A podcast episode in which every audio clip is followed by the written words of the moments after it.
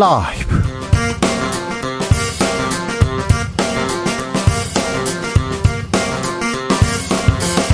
2023년 8월 1일 화요일입니다. 안녕하십니까. 주진우입니다. 이동관 방송통신위원장 후보자 청문회 준비를 위해서 첫 출근길에 올랐습니다. 출근길에서 언론은 장악될 수도 없고 장악해서도 안 되는 영역이라고 말했습니다. 그런데 왜 그러셨어요? 이런 질문 이 후보자에게 뒤따릅니다. 왜 이동관일까요? 홍석준 국민의힘 의원에게 물어보겠습니다.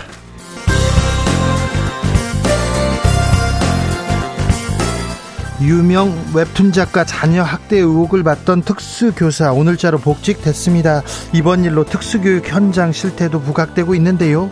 현장에서의 고충, 학생들과에 대한 관계, 학부모와의 관계는 더 큰 걱정입니다. 특수교사의 현실, 전국 특수교사 교사 노조 장은미 위원장에게 들어봅니다.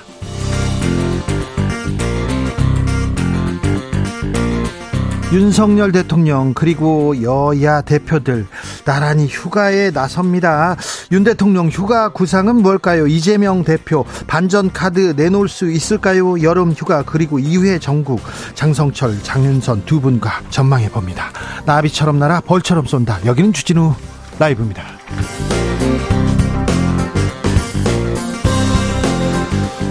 오늘도 자중차에 겸손하고 진정성 있게 여러분과 함께 하겠습니다. 요즘은요, 젊은이들 사이에서 현금 챌린지라는 게 유행이라고 합니다. 혹시 들어보셨는지 모르겠는데, 정해진 현금으로 일주일 생활하기, 이런 겁니다. 그래서, 어, 오늘은 얼마 썼어? 오늘은 뭘 했어? 이걸, 어, 그러니까 가계부를 써서요 SNS에 공개적으로 올린다고 하는데요. 어, 뭐 인스타, 페북에 자랑한다 이것도 허세다 막 얘기했는데 또 요즘 젊은 세대들 또 꼭 그렇지만도 않은 것 같아요. 네, 너무 걱정할 필요 없는 것 같은데 음. 여러 사람들이 나 이렇게 잘 쓰고 있어요. 잘 그 적은 돈으로도 이렇게 잘 즐기고 있어요. 이렇게 챌린지 하고 있다고 합니다.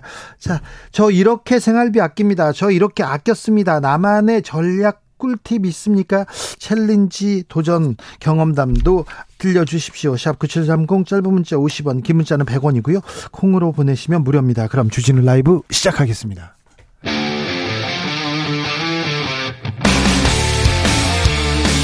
탐사보도 외길 인생 20년. 주 기자가 제일 싫어하는 것은?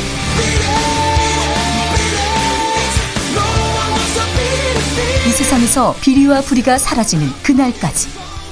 오늘도 흔들림 없이 주진우 라이브와 함께.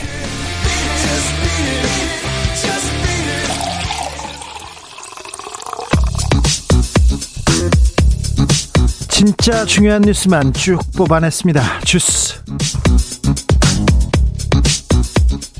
정상근 기자 어서 오세요. 안녕하십니까. 층간소음, 벽간소음으로 너무 힘들어요. 너무 스트레스 받아요. 이런 분들 많았잖아요. 그런데 생각해 보니까 건설회사 책임이 적지 않았던 겁니다. 정부 책임 적지 않았어요. 민간 아파트에서도 철근 빠진 아파트 많다고 합니다. 전수조사하기로 했습니다. 네, 한국토지주택공사 지하주차장 철근 누락 논란이 이어지는 가운데 정부는 어제 윤석열 대통령의 지시에 따라 민간 기업이 발주한 지하주차장 무량판 구조 아파트에 대해서도 전수조사를 벌이기로 했다고 밝혔습니다. 이 무량판 구조는 상부 무게를 떠받치는 테두리 보나 벽 없이 어, 기둥이 콘크리트 천장을 지지하는 식인데요. 네. 층간 소음이 덜하고 내구성이 더 높다라는 장점이 있어서 어, 최근 몇 년간 아파트 건설에 많이 적용돼 왔다라고 합니다. LH도 지난 2017년부터 이 무량판 공법을 적용해 왔습니다. 이권 카르텔, 부패 카르텔, 전관 예우 뭐 이런 얘기가 있는데 LH에서 논란이 되고 있습니다. 네, KBS는 이번에 논란이 된 부실 아파트 중 8개 단지에 LH 퇴직자가 다니는 이른바 전관업체가 감리를 맡고 있었다고 보도했습니다. LH를 다니다 퇴직한 사람을 채용해서 LH 공사 관련 일거리를 따내는 전관 논란이 재점화된 건데요.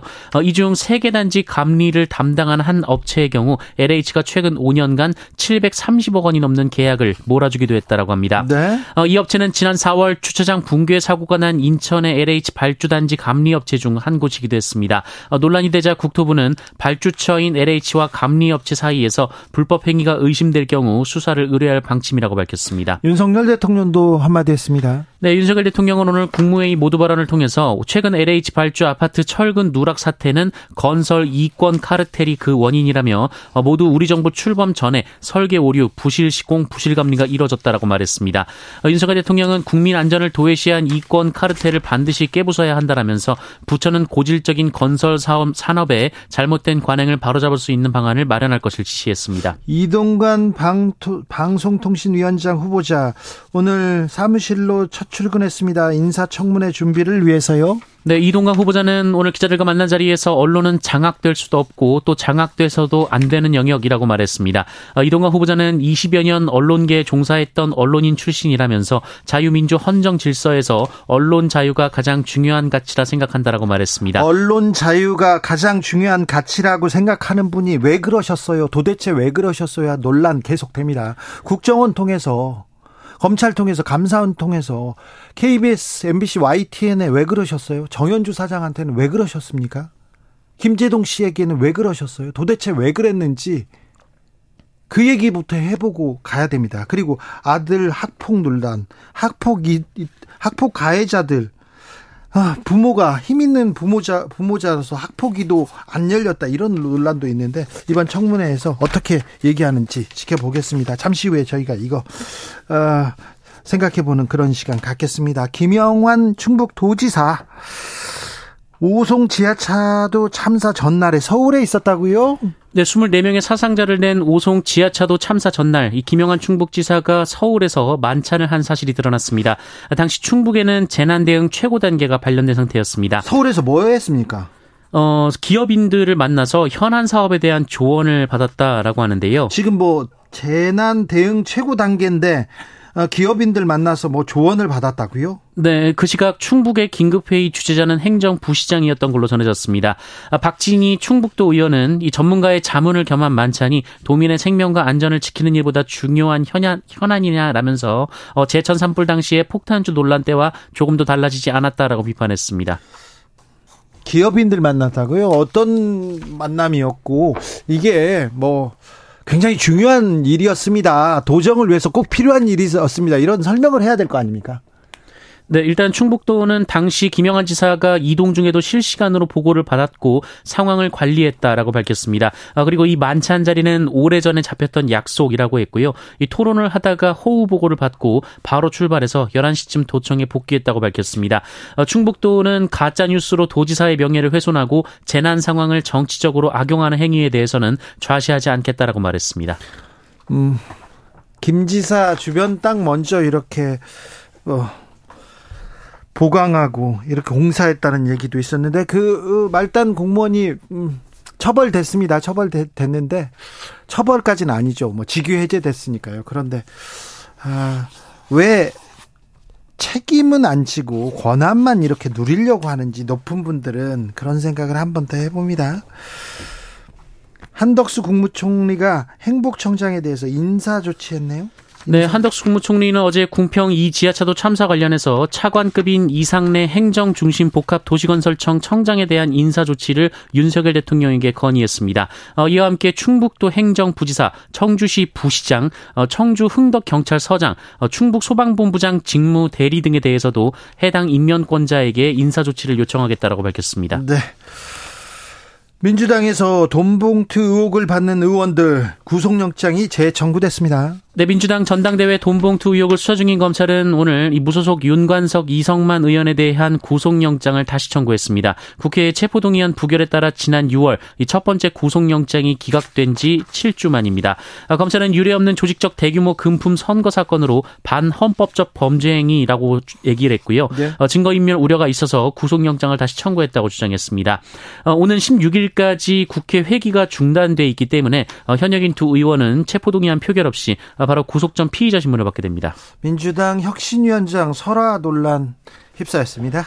네, 김은경 민주당 혁신위원장이 지난달 30일 이 서울 성동구의 한 카페에서 진행된 청년 좌담회에서 어, 자신의 아들 의견이라며 이 청년의 미래가 훨씬 긴데 어, 왜 미래가 짧은 분들이 똑같이 1인 1표 표결을 하냐는 말이 합리적으로 들렸다라는 말을 했습니다.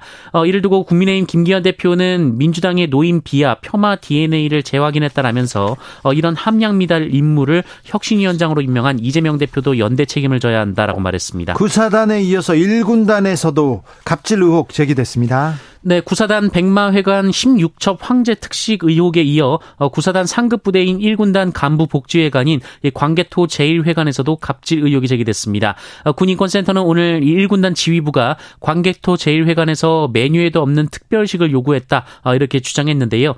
간부들이 손님을 대동해서 병사들에게 보거탕, 꽃게탕, 낙지탕탕이, 전복 샐러드, 장어 등을 주문했다고 합니다. 또 고위급 간부가 식사할 때는 제철 과일과 경단, 차 등 평소 제공되지 않는 후식을 냈다라고 하고요. 어, 군단 군단장이 식사를 할 때는 냅킨을 별 모양으로 접고 대령 원사급은 냅킨을 왕관 모양으로 접었다 어, 이렇게 주장을 했습니다. 아울러 1군단 회관 관리관이 쉬는 시간에 주방에서 존다며 어, 회관병을 폭행했다라고도 주장했습니다. 자, 옛날부터 이랬어요. 갑질 맞습니다. 옛날부터 관행이었어요. 갑질 맞아요.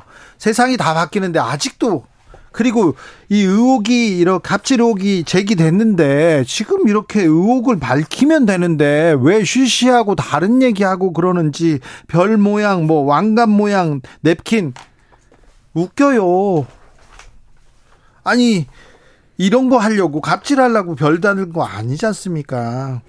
과거에 그랬어요. 잘못됐다니까요.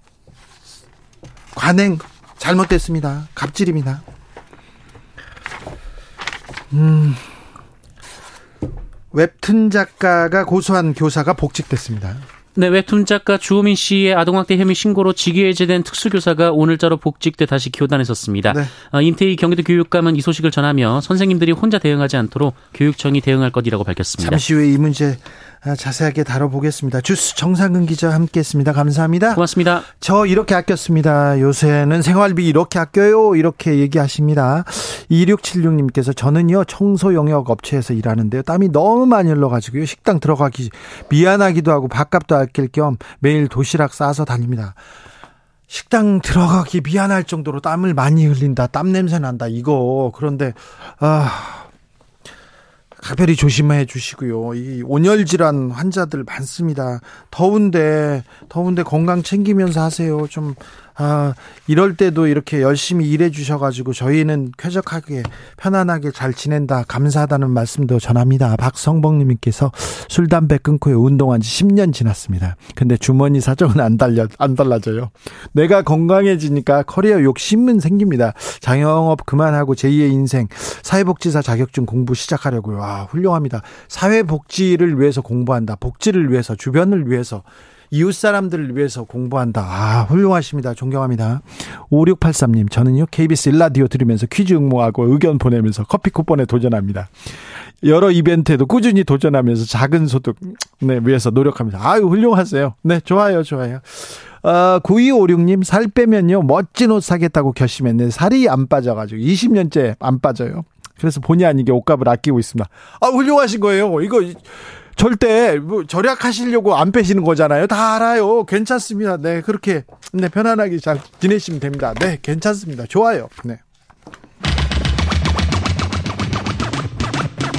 주진우 라이브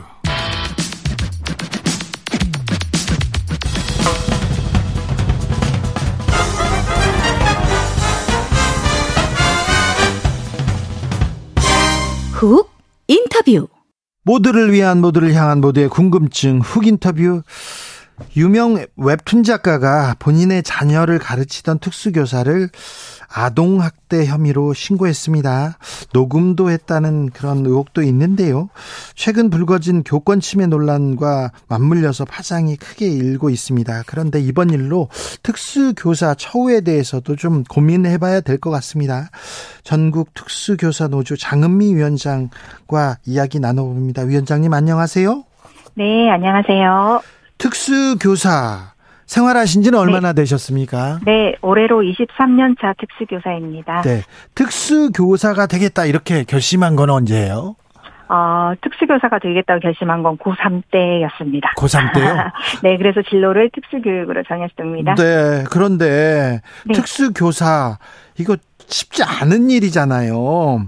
아, 아, 네, 다른 선생님에. 비해서 아 네. 이게 다르다, 이게 좀 특수하다 이런 그 좀 간단한 설명 부탁드립니다. 아, 네.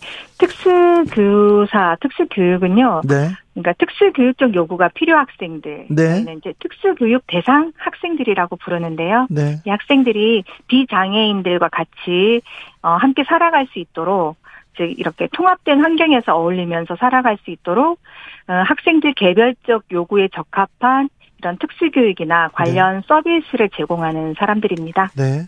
교사도 훌륭하고 존경스러운데요. 특수교사는 더 특별하게 훌륭하고 존경스럽습니다. 아, 감사합니다. 일반 학교에 특수교사가 있지요. 네. 네, 그 그러면 일반 학교엔 특수교사가 보통 몇명 있습니까? 어, 일반 학교는 특수 학급 수에 따라서 교사 수가 정해지는데요. 네. 한 학급인 경우는 한 명, 네, 뭐두 특수 학급이 두 학급인 경우는 두 명, 네. 어, 이렇게 네, 배치가 되어 있습니다. 교사 한 명이 어, 네. 하- 맞는 학생 수는 어느 정도 됩니까? 네, 어, 특수교육법상에는 저희 4667이라고 해서 유치원은 4명, 초, 중학교는 6명, 고등학교는 7명 이렇게 법적으로 정해져 있어요. 그런데 뭐 현재 사실 법이 잘 안 지켜져서 그 이상인 경우도 굉장히 많아요. 10명씩 도 저희가 한열 명당 명이요? 10명씩, 네. 한두 명도 경우도- 이렇게 다 감당하기 쉽지 않을 수도 있잖아요. 정도에 따라서. 네 네, 그렇죠. 그런데 이게 감당하기 좀 아, 버겁다 이런 생각도 하시겠어요? 네, 현실적으로는 뭐 교사든 학부모님들이든 이 법정 인원도 많다라고 해요. 그런데 이 법정 인원도 지켜지지 않는 게 현실이고요. 이 특수교육 자체가 한 명당 개별적으로 이루어지는 교육이거든요. 예. 그래서 그러다 보니 사실은 법정 인원 자체도 좀 많다고 보고 있습니다. 네. 아, 고충은 말로 할 수 없을 만큼 클 것 같은데요. 네.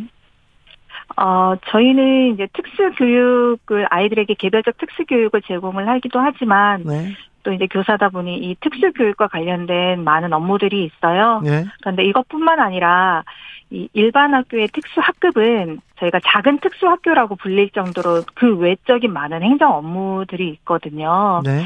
그래서 그런데 장애, 특수 이 단어만 들어가면 특수교사에게 무조건 업무를 또 배부하는 경우가 되게 많아요. 네. 그래서 뭐 경기도 같은 경우는 이 장애인 편의시설 관련 업무는 이제 시설 쪽임에도 불구하고 어 장애인이니까 그럼 특수교사지 해서 특수교사에게 업무를 하라 뭐 이런 부분들도 많이 있습니다. 아직 교육계 안에서 이 헌- 행정 업무 안에서도 네. 특수 혹은 장애에 대한 조금 분리된 시선이 좀 존재해서 저희가 그것과 관련해서 여러 고충들이 있습니다. 일반 학생하고 특수 학생하고 이렇게 같이 수업하지 않습니까? 네네. 그런데 어, 장애 때문에 스스로 행동을 그 조절하기 어려운 친구들 있지 않습니까? 아, 네네. 굉장히 좀 쉽지 않을 것 같은데요. 아, 네. 저희는 좀 도전 행동이라고 부르고 있어요. 그래서 이제 이게 충동성을 가지고 의사 표현을 하고 싶은데 이게 잘 되지 않아서 어떠한 이 행동이 부정적으로 나타난다라고 생각을 하시면 조금 쉬우실 것 같아요. 예. 네, 그런 부분들이 있는데요. 이런 부분들에 대해서 저희가 긍정적 행동 중재 프로그램이라고 있지만 사실 이것도 현실적으로 적용이 어려워요. 프로그램은 있는데 어, 이 프로그램을 실행할 전문가도 부족하고 그렇죠. 교사도 부족합니다. 네. 네. 교사가 부족하군요. 네, 네. 아니, 부, 더, 사람을 더 뽑아야 되는데, 왜, 그, 더 뽑아달라. 그거 알 거 아니에요? 교육 현장에서. 네, 늘 저희는 뽑아달라. 그리고 교사 수도 부족하지만 학급, 특수학교, 그리고 특수학급도 되게 부족하다고 늘 말씀을 드리는데 왜 더 안 뽑아주시는지 잘 모르겠어요. 그러니까요. 네. 그, 또, 특수교사기 때문에, 특별한 분들이기 때문에, 처우도 더 많이, 조금, 나라에서 더 대우를 해주고 개선 더 해줬으면 좋겠는데, 네네. 어, 잘 모르겠어요. 조금 더, 더, 더 해주셨으면 한다는 생각이 저는 듭니다. 아, 네, 감사합니다. 선생님, 저, 네. 최근에 유명 웹툰 작가, 네. 어, 아들을 학대했다, 이렇게 네. 해서, 음, 고소, 고바, 고소하고 뭐 재판 받고 그런 것 같은데요. 그, 네. 근데, 그 고소를 당하면 그래서 네. 기소를 당하면 그러면 직위 해제됩니까, 선생님은? 아, 원래는 이게 일방적으로 직위 해제가 되지 않아요. 예. 보면은 심각 교육 공무원법에 심각하게 직무 수행이 불가능하다고 판단할 경우에 예. 교육감이 결정할 수 있는 거거든요. 그래서 직위 해제가 아니라 뭐 수업 배제 혹은 병가 등의 조치로도 충분히 가능한데 좀 이번 사건은 교육청이 좀 일방적으로 직위 해제를 한 것이 아닌가라는 아쉬움이 좀 들죠. 오늘 복귀는 했지만 아쉬움 아쉽네요. 그러면 네, 네. 그렇습니다. 참, 이 사건을 이 뉴스를 접하고 좀 많은 생각이 드셨을 텐데 네. 어떠셨습니까? 아, 네, 뭐, 양쪽의 입장들이 다 또 공감이 되고 이해가 되고 또 아쉬운 부분들도 좀 있는데요. 네. 어, 저는 우선은 이 교육 현장에 녹음기를 넣어 보낸 것이 예. 특수교사들뿐만 아니라 지금 현재 일반 선생님들의 공문에 좀 사고 있는 것 같습니다. 네. 예. 특수교사 입장에서는 어, 아이가 의사소통이 원활하지 않다 보니 이런 상황들을 알고 싶어서 녹음기를 보낸 이 부모님의 심정이 되게 이해는 가지만 네. 그 전에 이렇게 바로 녹음기를 보내기 전에 뭐 특수교사나 또 통합학급 담, 담임교사 그리고 학교와 좀 충분한 상담을 했으면 어땠을까 하는 아쉬움은 좀 있습니다. 알겠습니다. 네. 어, 특수교사를 향한 아동학대 신고가 좀 많습니까? 네, 특수교사들도 많이 있고요. 또 특수교사들뿐만 아니라 일반 교사들도 많이 있는 걸로 알고 있어요. 아, 그래요? 네. 아, 특별히, 아, 참. 몇몇 자극적인 뉴스가 계속 잇따르면서 좀 네, 네. 어, 문제를 해결해 보자, 고민해 보자 보다는 좀 네. 어, 마녀 사장식의 혐오 이렇게 네. 부추기는 그런 그런 그 여론도 이어집니다. 어떻게 보십니까 최근 상황들? 아, 네. 이런 상황들이 저희도 너무 염려스럽고 걱정이 되거든요. 네. 그리고 저희가 이렇게 특수교사들이 목소리를 내는 것도 사실은 쉽지 않았거든요. 네. 이러한 여론이 혹시라도 형성이 되면 어떡하지라는 네. 어, 이런 걱정들 때문에 되게 염려를 했고요. 또 지금 보면 이 장애 학생의 일부 행동을 좀 전체로 일반화하고 또 장애 학생이 문제 학생처럼 네. 이렇게 동일시하는 부분들이 굉장히 좀 염려가 됩니다. 그렇죠, 그렇죠. 이거는 네. 어이 모든 장애 장애에 의한 문제는 절대로 아니고 네. 그래서 우리는 혐오나 이러한 배타적인 시선으로 절대 바라봐서는 안 되는 거거든요. 네. 근본적인 문제는 지금 현실에서 특수교사가 제대로 교육을 할 수 없고 또 우리 장애 학생들이 온전히 또 교육받지 못하는 환경과 이런 제도들의 문제라고 저는 생각을 하고 있습니다. 예, 그러니까요. 네, 네. 장애 좀 불편하고 일반 좀 불편한 건데 문제가 있, 는건 아니죠. 그리고 우리 그럼요. 사회가 네. 우리 학교가 다 보듬어야죠. 네, 네, 네. 자, 일반 학교하고 특수 학교하고 이게 어떻게 절충을 할 것인지 학급에서는 어떻게 할 것인지 이게 또 정답은 없고 네. 어떤 대책을 마련해야 될지 참 고민이 큽니다. 네.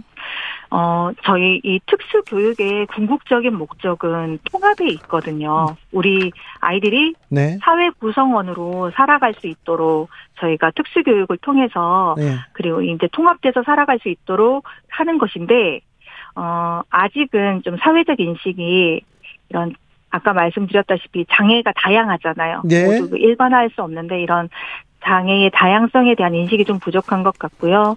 또 장애 학생이 교육으로 충분히 배워 나가고 바꿔 나갈 수 있다라는 가능성을 좀 지켜봐 주지 못하고 있는 게 아닌가. 네.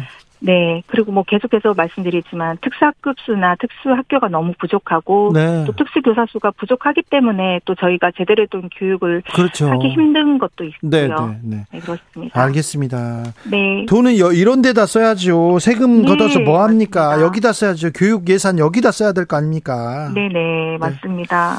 유민정 님께서요. 저희 아이도 초등학교 때 특수아동과 통합반이었어요. 입학 전부터 폭력적인 아이라 주위에서 다 알아서 걱정했는데요.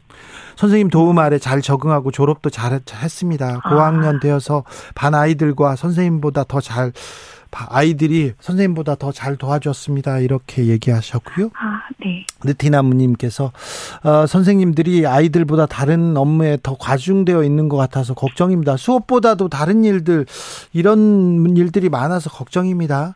황성희님께서 저는 비정규직 시간 강사인데요. 그냥 일반 학생들 가르치는 것도 너무 힘든데 특수교육 대상 학생들 가르치는 분들도 정말 수고가 많습니다. 응원합니다. 얘기합니다. 아, 아 네. 선생님. 네. 네. 아, 특별하게 존경함과 감사함 보냅니다.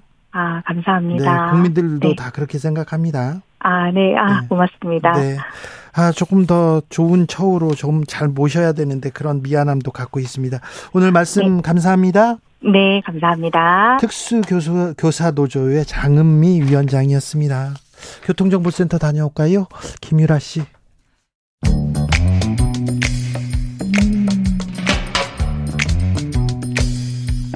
오늘의 정치권 상황 깔끔하게 정리해드립니다. 여당 야당 크로스 최가박과 함께 최가박당 오랜만인 것 같죠. 오랜만에 뭉쳤습니다. 여야 최고의 파트너입니다. 최영두 국민의힘 의원. 네, 안녕하십니까. 저는 계속 나왔는데 네. 박성준 의원님. 박성준 더불어민주당 의원. 안녕하세요. 네. 한동안 못 나왔습니다. 네. 어디 휴가 다녀오신 건 아니죠? 휴가는 아니고요. 일이 많았어요. 네. 어, 지난주에는 그 수해 복구 지원 가서 나도 수해복 갔는데. 네. 또 저, 제가 또 대변인에서 현장 또 음, 대변인 맞아. 역할도 해야 돼서 네. 아, 그래서 지난주에. 통화가 이안 돼 가지고 내가 네. 매우 참 아, 답답했습니다. 그래도 네, 네, 말씀 잘해 주셨습니다.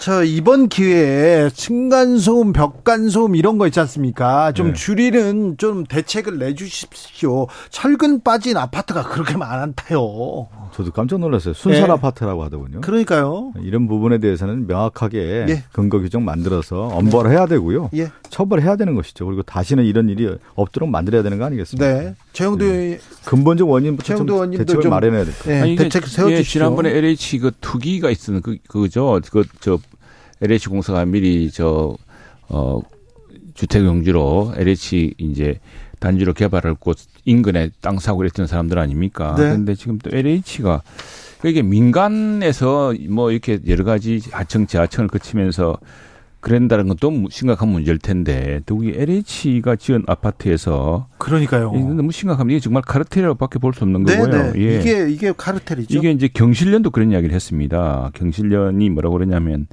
이 금단 아파트죠. 그 지하 주차장 붕괴 네. 사고 원인은 LH의 정관 특혜 탓이다 이렇게 이야기했거든요. 그 정관들한테 감리를 몰아주고 이게 이제 아파트라는 게 시공하면 감리하고 감독하고 뭐 이게 다 있는 거거든요. 예. 그또 건설하는 회사 또그또 이제 독 하도급을 주고 이런데 정말 이게 모범이 되어야 될 공기업에서 생겼다는 문제 정말 참 충격적입니다. 예전에 왜, 왜 70년대 개발 시대 때 와- 와우 아파트였나요? 네. 그는 무너지는 거 보셨잖아요. 보, 고 네. 이제 우리나라엔 그런 일 없을 거라고 하고 지금 21세기에 우리나라 대한민국 선진국인데 지금 삼풍 무너지고. 삼풍 무너지고 지금 순살 아파트 논란이 일어난다는 것은 예. 진짜 이게 창피한 일이죠. 네네. 이 기회, 이 기회. 자, 건설 비리. 좀 뿌리 네. 뽑아야 됩니다. 아, 여야가 따로 없습니다. 이동관, 왜 이동관일까요? 이동관 특보를 방통위원장 후보자로 지명했습니다. 오늘 또 이렇게 또 청문회 준비하러 가시면서 얘기 한마디 하셨어요. 언론은 장악될 수도 없고 장악해서도 안 되는 영역이다. 언론은 장악해왔죠, 그분이. 실제 그런 실천을 해왔고, 언론 장악의 대명사, 장본인. 그것은 누가 더 잘 알고 있냐면, 이동관 위원장 그렇게 얘기를 안 하고 싶어도, 언론 현장에 있었던, 그러니까 이명박 정부에서 홍보 특보를 하고, 당시에 언론 장악을 했던 장본인 홍보수석? 아닙니까? 홍보 수석을 네. 했었죠. 예. 홍보 수석을 했던 그 이동관 위원장이 언론 장악 위원장, 방송 장악 위원장으로 다시 등극한 거 아니겠습니까? 그리고 오늘 기자들 만나서 그런 얘기를 하더라고요. 어, 공산당의 신문 방송을 우리가 언론이라 얘기하지 않는다. 네. 지금 어느 시대인데 공산당 타령을 하는 거예요. 우리나라에 그럼 지금 공산당 기관지가 있다는 얘기입니까? 저는 이동관 이 후보자가 이런 인식을 갖고 있다라는 것 자체가 어느 시대에 살고 있는지 결국 그래서 지금 얘기하는 건 뭐냐면 자기의 임무가 그거 아니겠어요? 방송 장악, 언론 장악해서 언론 탄압해서 아, 윤석열 정권 순항하는 데 있어서 특히 내년 총선의 역할을 하겠다. 이게 선언하는 거 아니겠어요? 이렇게 얘기하는 걸 보면 어 그리고 어, 저는 세평이라는 게 있지 않습니까? 네. 어떤 사람이 그 위원장의 역할을 할 수 있느냐 없느냐. 이미 이동관 위원장에 대한 언론사 그 언론사 후배들이 80% 이상이 반대하고 있잖아요. 그건 뭐냐면 잘못 살았다는 얘기 아니겠습니까? 무슨 근거로 자 내가 이야기를 할게요. 언론사 예. 그 기자들 자. 대상으로 조사하지 자, 않았습니까? 저는 참 이걸 보면서 그래서, 그래서 청문회에서 한번 사사치 검증을 해봅시다. 네. 민주당이 좀 해주시고 제 눈에 안경이란 말이 있고 아는 만큼 보인다고 자기가 한 게 뭐 다 남대로 그렇게 하는 줄 알- 안다고 하듯이 심하게 이야기하면 도둑이 재발 저린 기기라고 그러는데 지금 이제 윤석열 대통령이 집권한 지가 이제 대통령이 된 지가 1년이 넘지 않았습니까? 네. 여전히 우리가 방송 문제 장악을 했습니까? 그리고 방송이 장악이 됩니까? 장악될 수도 없고 장악해서도 안 되고 네. 또 그것이 오히려 그 민노총이 또 자주우지하는 방송 노조들을 또 더 자극해서 더 뭐 이렇게 하는 마당에 그런 일을 어떻게 하겠습니까? 그런데 자 내가 왜 민주당이 왜 자꾸 이 문제에 대해서 우리는 이동관 방송통신위원장 후보가 언론계 출신으로서 누구나 이제 이 방송 방송통신의 이제 어떤 공영성 회복 문제 또 본인이 이야기했듯이 뭐 글로벌 경쟁력 문제 뭐 이런 것들을 위해서 필요한 자리라고 생각해서 하는 건데 근데 왜 이걸 갑자기 방, 이동관이 뭐 언론, 언론을 장악한다고 이야기하느냐 보니까 그 대통령이 문재인 대통령이 대통령이 되고 나서 딱 두 달 만에 있었던 민주당 워크숍에서 당시에 방송 장악 그 문건이 나와 있었어요. 그래서 언론 적폐 청산을 당 적폐 청산이 최우선 과제를 추진하고 방송사 구성원 및 시민단 찾기 중심으로 KBS, KBS, MBC 사장 퇴진 운동, 방통위 권한을 활용해서 방송사 내부 음중 조사 등을 즉시 이런 걸 내 가지고 민주당이 해봐 놓으니까 우리도 그렇게 할 줄 그런데 우리는 그렇게 하지 않습니다. 아, 그렇게 할 힘도 없고 민주당이 해봐서 해봐서 자꾸 좀 그런 것 같아요. 그리고 지금 방송은 이제 공영성을 회복하는 게 더 중요하고 방송이 너무 특정 노조에 자주지되고 저는 참 안타까운 것이 우리 저 언론계 다 동지들이기도 하고 동료들이기도 하고 선후배이기도 한데 무슨 정권 바뀔 때마다 노조를 중심으로 그렇게 어, 내부의 그 서로 동료들을 부관 참시하는 거 보면 난 참 이거 진짜 바꿔야 될 생각이 지금 듭니다. 뭐 최영두 의원님 얘기하는데 이동관 후보자가 언론계 사찰하고 방송사 인사 개입했다라는 정황들이 다 드러난 거 아니겠어요? 특히 된다 이런. 아, 국정 아니 지금 들어보세요. 국정원을 언론 탄압에 동원했다는 사실 자체가 어디에서 나왔습니까? 국정원 직원들의 검찰 진술과 관련해서 확인된 사실 아닙니까? 아, 그래서 그렇게 됐다면 네, 이동관 그렇죠. 수석이 당시에 구속돼서 조사받고 뭐 감옥 갔겠죠.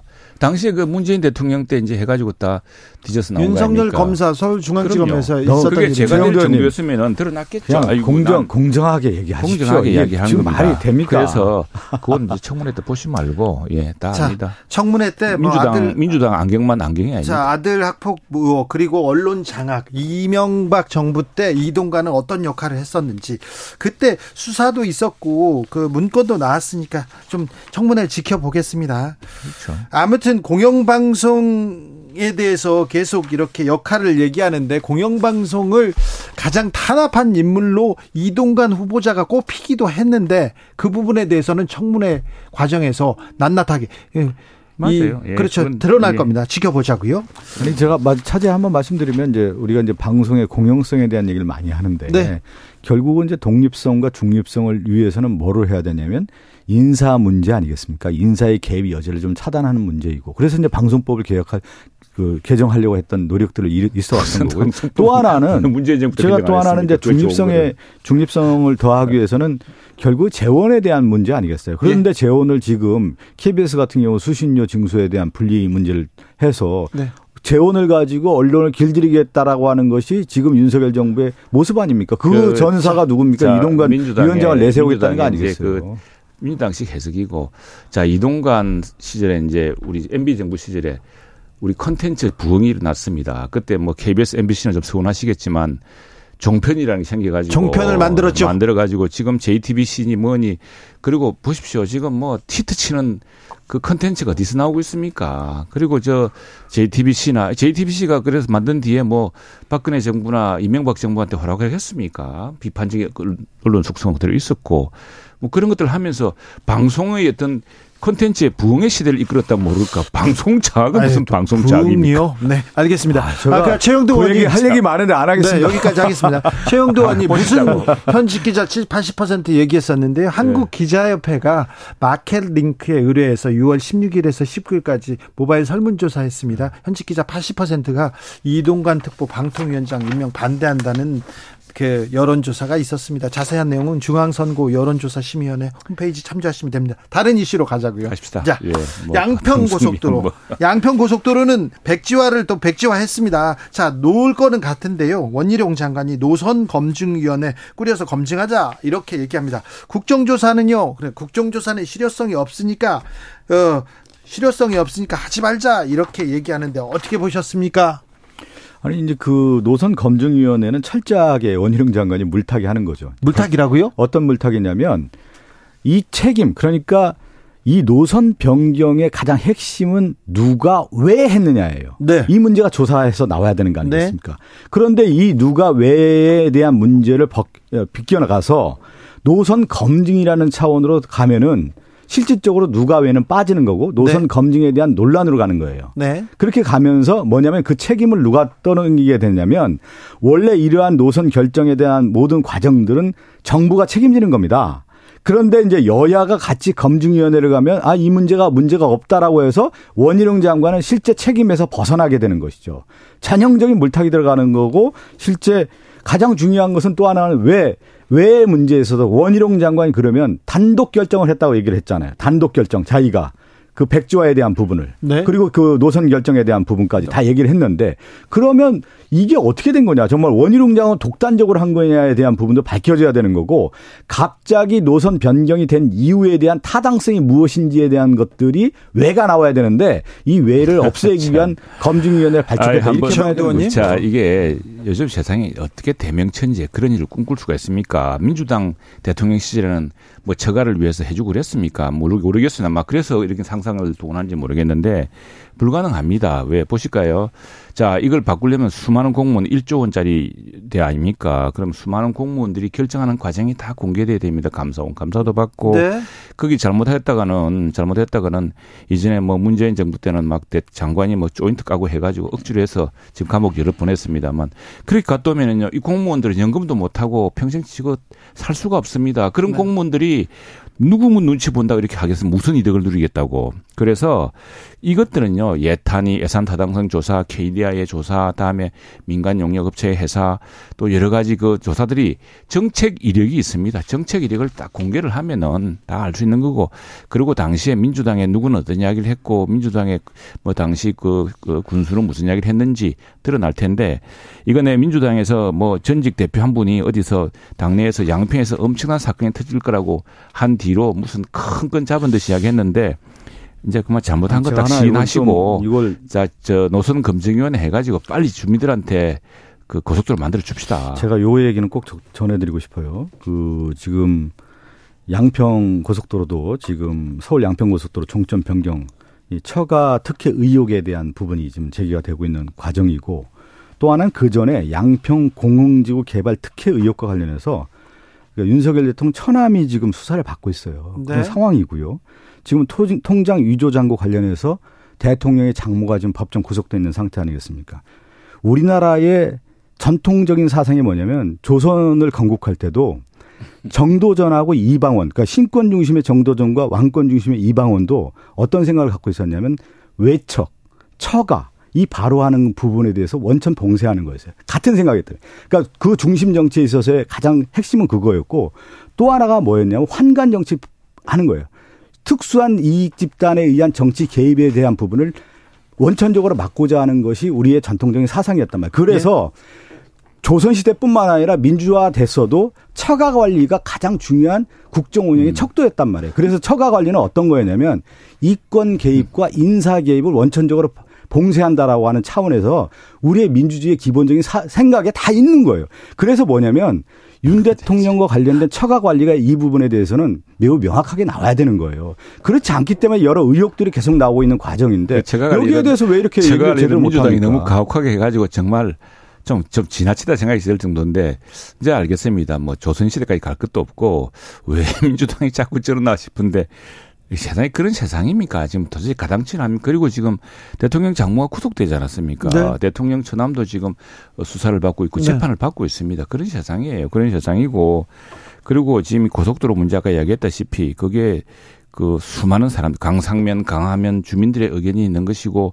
또 이번에 쭉 보니까 결국 민주당식 주장으로 하자면은 어 지금 대통령 다음 대통령 처가 봐주려고 전직 대통령 때 그거 바꿨습니까? 말도 안 되는 그런 전직 이야기를. 대통령 때 바뀐 게 아니라 정권이 바뀌고 원희룡 장관이 바꾼 그렇죠. 거 아닙니까? 아니 전직 대통령 때 다 그때 그 2000 이게 21년인가 그 시기에 그 이제 어, 쭉 나오지. 않습니까? 당시에 양평 군순이 또 민주당의 누구니 해서 고속도로가 이렇게 갈 경우에 뭐 강강 수계를 몇 번 더 지나고 뭐 어떡저떡 해서 그리고 무엇보다도 이용하는 사람이 강상면 강하면보다 아, 강상면이 강한 헷갈리는데 어느 쪽이 더 많다는 거 하고 해서 나왔다는데 아예 그걸 어떻게 그걸 감추고 손바닥으로 하늘을 가릴 수 있겠습니까? 다 드러날 일을. 그래서 국정조사하면 되는 거예요. 무슨 국정조사인데요? 아니, 지금 아니, 자- 국정조사 아니, 할 저- 필요도 없는 거를 시위한 뜸들이 가지고 또 다른 아니 지금 거, 얘기하는 거잖아요. 거 지금 끌어들여서 할거 아니 무슨 누가 왜 이 문제를 이렇게 갑자기 변경했는지에 대한 부분을 거지 아니죠. 무슨 소리 합니까? 그, 그 얼마나 원희룡 장관이 무모하게 이 문제를 밝히면 되는 걸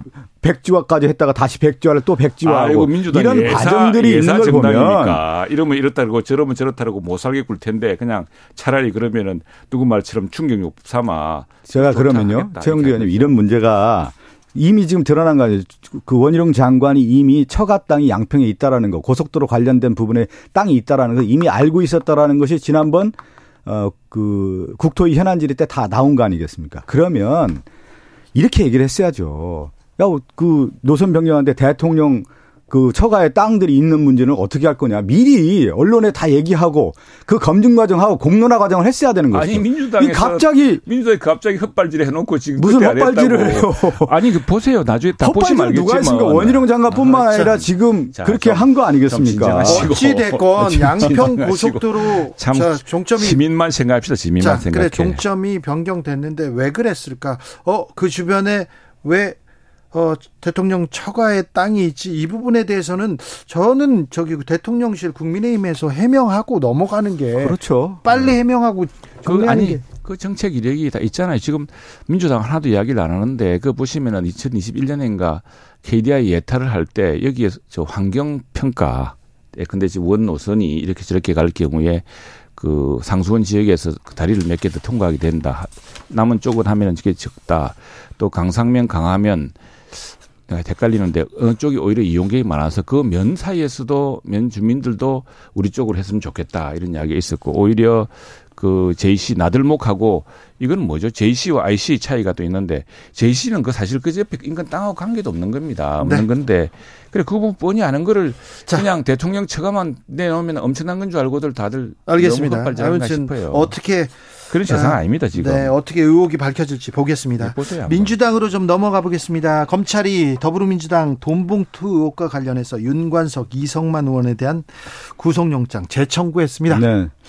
어, 이건 이제 지난 6월에 이제 그 문제가 이제 불거지면서 어, 검찰에서 구속영장 발부하고 회기 중이었기 때문에 에, 체포 그 동의안이 이제 넘어왔단 말이에요. 그래서 이제 부결이 돼서 어 이제 윤관석, 이성만 의원과 관련돼서는 구속이 되지 않았죠. 보통 이렇게 되는 경우는 이제 불구속 기소를 해서 수사가 진행되면서 재판 과정이 가는 건데 이번에 보니까 어, 이 체포영장이 부결된 이후에 다시 구속영장 재청구하는 것은 처음이라고 하더군요. 제가 이렇게 조사를 해봤더니. 네. 어, 이런 경우는 없는데 다시 이제 검찰에서 어, 체포영장, 구속영장 관련해서 재청구를 한 것이고요. 네. 어, 이제 이렇게 봐야 되는 것이죠.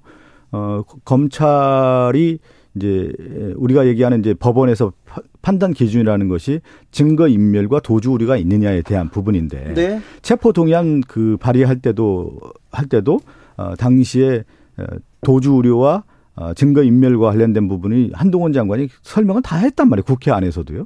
국회에 나와서 설명을 다 했기 때문에 추후에 그런 보안 수사가 얼마나 됐는지에 대한 부분도 좀 살펴봐야 될 것 같고 영장이 어느 어느 정도 이제 기재됐는지를 좀 살펴봐야 되는 건데 어, 지금 구체적인 어떤 녹취록과 관련된 부분이 있는데 검찰이 구체적 실체적 과정이라고 할까요? 실체 그 사건의 실체를 얼만큼 밝혔는지 좀 살펴봐야 될 것 같습니다. 예, 이건 뭐 사건의 실체가 드러나 있고 또 뭐 증거가 있고 뭐 한다면은 또말 결백하다면은 저는 뭐 당사자들이 이런 논란 빚지 말고 구속전 피의자 신문 영장 실질 심사를 그냥 끌어가면 됩니다. 이게 네. 과거에 이제 권성동 우리 전 원내대표가 했던 방식이고 그렇게 해서 어 불체포 특권에 대해 숨지 않고 방탄을 해서 국 이번에는 회기 주행이 아니기. 때문에 아니, 기획이 때문에 당연히 받아야 네, 되는 거죠. 그리고 네. 이 검찰도 이게 이제 그 수사 과정에서 이 뭔가 지금 이렇게 해서는 안 된다는 미진한 게 있으니까 할 텐데 그 판단을 법원에 맡기면 됩니다. 네. 이 피해자 신문이랑 요즘 지난번에 하영재 우리 의원 같은 경우도 체포 동의안을 우리가 다 그때 가결시켰지 않습니까? 민주당이 그때는 또 가결시켜 주셔가지고 가결됐는데 그걸 가보니까 그때 하영재 의원 같은 경우는 증거가 다 있기 때문에 도주할 우려가 없고 해서 뭐 구속에 실익이 없다 해서 그냥 그 재판에서 또 어, 자기가 방어할 수 있도록 그래서 저 재판받고 있죠. 예, 예. 구속가 되지 않았던 겁니다. 그렇게 하시면 되지 뭘 이걸 가지고서 네. 고민하십니까? 이제 이제 이두 의원 말고요. 이재명 대표 소환설 그리고 영장 청구설 나옵니다. 이렇게 흘러가는 거죠. 지금 이제 검찰의 의도라고 하는 것이 분명히 드러나는 거 아니겠어요? 이제 윤관석, 이성만 의원 관련된 이제 구속 이제 영장 발부하고 또 민당에 이제 다 거기에 연루된 의원들에 대한 얘기를 또 하지 않겠습니까? 그러면서 민당에 대한 전반적인 공세가 이어지는 거. 그 후에 어떻게 되냐면 이재명 당 대표와 관련된 어, 또 다른 이제 소송을 통해서 구속영장 발부하지 않겠냐 이렇게 이제 예측이 되는 건데 이거 이 말씀은 좀 드리고 싶어요. 그러면 이재명 당 대표와 관련된 수사가 처음에 어디서부터 시작됐습니까? 대장동에서 시작됐단 말이에요. 네. 그 대장동 조사해 봤더니 박영수 특검이라든가 50억 클럽이 거기서 실체가 드러나는 거고 또 하나는 안 되니까 성남 FC 갔다가 또 안 그 지금 그 어디 어디 갔습니까 그 사건은? 아니, 그다음에 잠깐만 한마디 더. 네. 이 쌍방울과 관련된 부분도 쌍방울 어디서부터 출발했나요? 변호사비 대납 사건이라고 해가지고 김성태 회장이 드- 국내에 들어오면 아 이 변호사비 대납 사건은 이게 실체가 드러날 것이라고 했는데 실제 쌍방울에 있는 그 변호인단을 보면은 쌍방울 그 김성태 회사의 자회사의 모든 변호인들이 검사 출신이었단 말이에요. 검사 출신 그러면 그. 검사 출신들이 그러면 이재명 그 대표를 위해서 변호를 했다는 얘기입니까? 그게 또 안 되니까 이미 끝난 사건이고 어느 날 보니까 다시 대북 송금 사건으로 전환해 가지고 대북 송금에 대해서 이화영 전 부지사가 네네. 보, 보고했다는 이 증언이 나왔지 지금 입장 그- 변화가 있었지 그, 않습니까? 아니 입장 변화도 지금 얘기 나오잖아요. 네. 관련 지금 얘기가 나오는 것이 검찰의 회의와 압박에 의해서 이 이화영 전 부지사가 지금 그렇게 된 거 아니야. 그래서 이 그 이화영 전 부지사 부인의 입장문을 하고 또 이화영 전 부지사는 자기가 한 얘기가 아니라고 또 뭐라고 하죠? 그 저 자술서라고 해야 되나요? 편지를 썼죠. 편지를 써서 또 네. 공개하지 않았어요. 지금 보면은 결국 이재명 당대표와 관련된 혐의를 덮어 씌우기 위해서 검찰의 무리한 수사가 진행되고 있다라는 것이 지금 이화영 전 부지사라든가 이화영 전 지사 부인을 통해서 드러나고 있는 사실 아니, 아닙니까? 우리가 우리가 보면 거꾸로 보면은 민주당이 이 재판에 왜 그렇게 관여를 해가지고 무슨 검찰의 압박수를 받습니까? 국회의원들이 특별면을 몇 차례 했는데 민주당 의원들이 국회의원 특별면허는요 아무도 옆에서 감시도 못합니다. 그 시기에 무슨 이야기 했는지 어떻게 합니까? 그리고 그 아니 그거 저 같아요. 면회가- 제가 알기로는 면회가- 면회할 때 다 입회해서 아니요, 다 됩니다. 기록한다고 제가 들었어요. 특별 면회. 그걸 한번 팩트 체크 하셔야 그 돼요. 최영두 의원님. 국회의원 특별 면회가 그렇지 않습니다. 최근에는 근데 왜 그렇게 최근에 다 바뀌었답니다. 네. 예. 최근에 이제 민주당이 하도 악용을 하니까 그랬겠죠. 아니 그거 팩트 체크 정확하게 얘기하고 왔어요. 무조건. 아니, 왜 민당 탓을 이렇게 하세요. 민주당이 아니 네. 그 거짓말 자꾸 하시면 그렇죠. 아이 제가 무슨 거 100여 차례 이상 그 변호사 접견하는 요즘 어떤 세상입니까? 그걸 해가지고 어떻게 그걸 하겠습니까? 그리고 또 하나 뭐, 저 참 재판정에서도 참 웃지 못할 일도 있었는데 부인이 뭐, 뭐, 뭐 변호사 당시 미쳐, 뭐 하자면 피고인에 대해서 무슨 이야기를 하고 나 저 왜 저러나 도대체 일반적인 재판에 있을 수 없는 일들이 일어나고 있어요. 네, 네. 일어나고 있는데 그뭐 재판 나중에 보면 알겠죠. 그런데 요는 뭐냐면은 자, 지금 국회의원 특권에 대해서 국민들이 제일 분노하는 것이 바로 이 불체포 특권 문제입니다. 이재명 대표가 그렇게 지금 당당하게 우리 저 박 의원 말씀하신 걸 하다면은 그냥 구속 전 피의자 신문 해가지고 하면 끝나는 거예요. 근데 그거 안 하려고 지금 이렇게 온 당을 동원해서 불체포 특권을 행사하고 있는 거 이제는 아닙니까? 불체포 특권 내려놓겠다고 이재명 대표는 그러니까 선언을 이제 했으니까. 이번에 이번에 네. 이제 그걸 보여주시면 되죠. 지금까지 보면 이제 검찰이 무리한 의혹이 수사라는 뭐게 제가 앞서도 설명을 드렸잖아요. 아닙니까? 대장동, 성남 FC, 무슨 백현동, 쌍방울 대납 사건, 뭐 이거 가지가지 그래서 널뛰기 하듯이 이 사건 같다, 이 사건 같다 해, 서 남아 있는 게 대북 송금 사건으로 지금 말도 안 되는 사건을 가지고 지금 왜 이렇게 얽고 안 있지 돼요? 않습니까? 말도 안 돼요. 말도 안 되는 사건에 왜 검찰이 말도 안 되는 사건을 지금 영장을 자, 청구하려고 그리고 할까요? 또 하나 볼까요? 자, 자, 이제 자, 민- 민주당 그 이 사건 하면서 얼마나 많은 사람들이 의문에 예? 의문 속의 세상을 떠났습니까? 그것도 미스테리예요. 박성중 예, 의원님 예. 오늘도 감사했습니다. 예. 아까 최영도 의원님께서 수사받고 네. 당당하게 그 재판 되지. 조인트 뭘이또 얘기. 있는데 이건 좀 비속어에서 좀 바로 잡습니다. 죄송합니다. 조인트 같다는 거요. 조인트 같잖아요, 이제. 네네. 지금. 그 얘기는 진짜.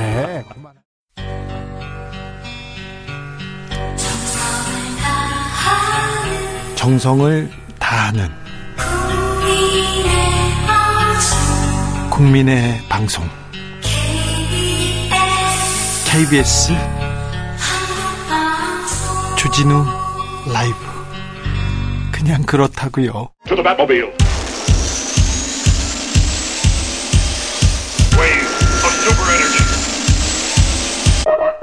주기자의 1분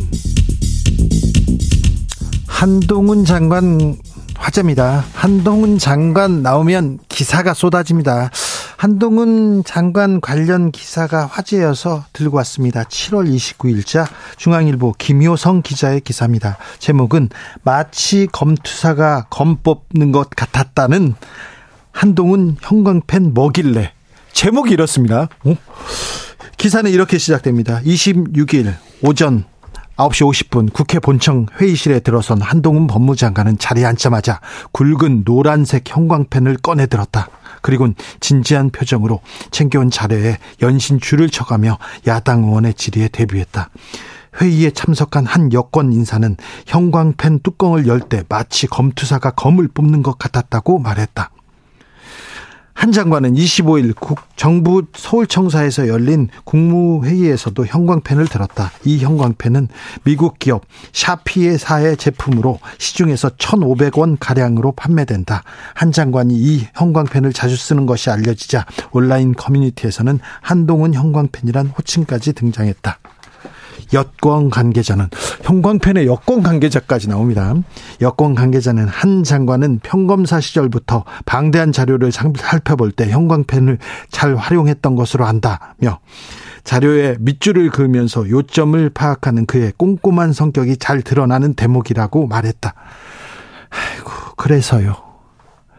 그래서 뭘 어쩌라는 건지 이런 이런 댓글이 달렸습니다. 힘들겠다. 기자란 직업도 참 힘들겠어. 비도 좋아야 하고 영혼도 없어야 하고 이런 댓글도 달렸습니다. 이거 실제 기사 맞습니까? 음, 맞아요, 맞아요. 기자가 실명 도용한 거 아닌가요? 혹시 실제 실제면 중앙일보에서 기자한테 좀 휴가라도 줘가지고 쉬게 해야 되는 거 아닌가요? 용비 어청 가는 품격이 있는데 주 기자 1분이었습니다. 쿨 해변의 여인.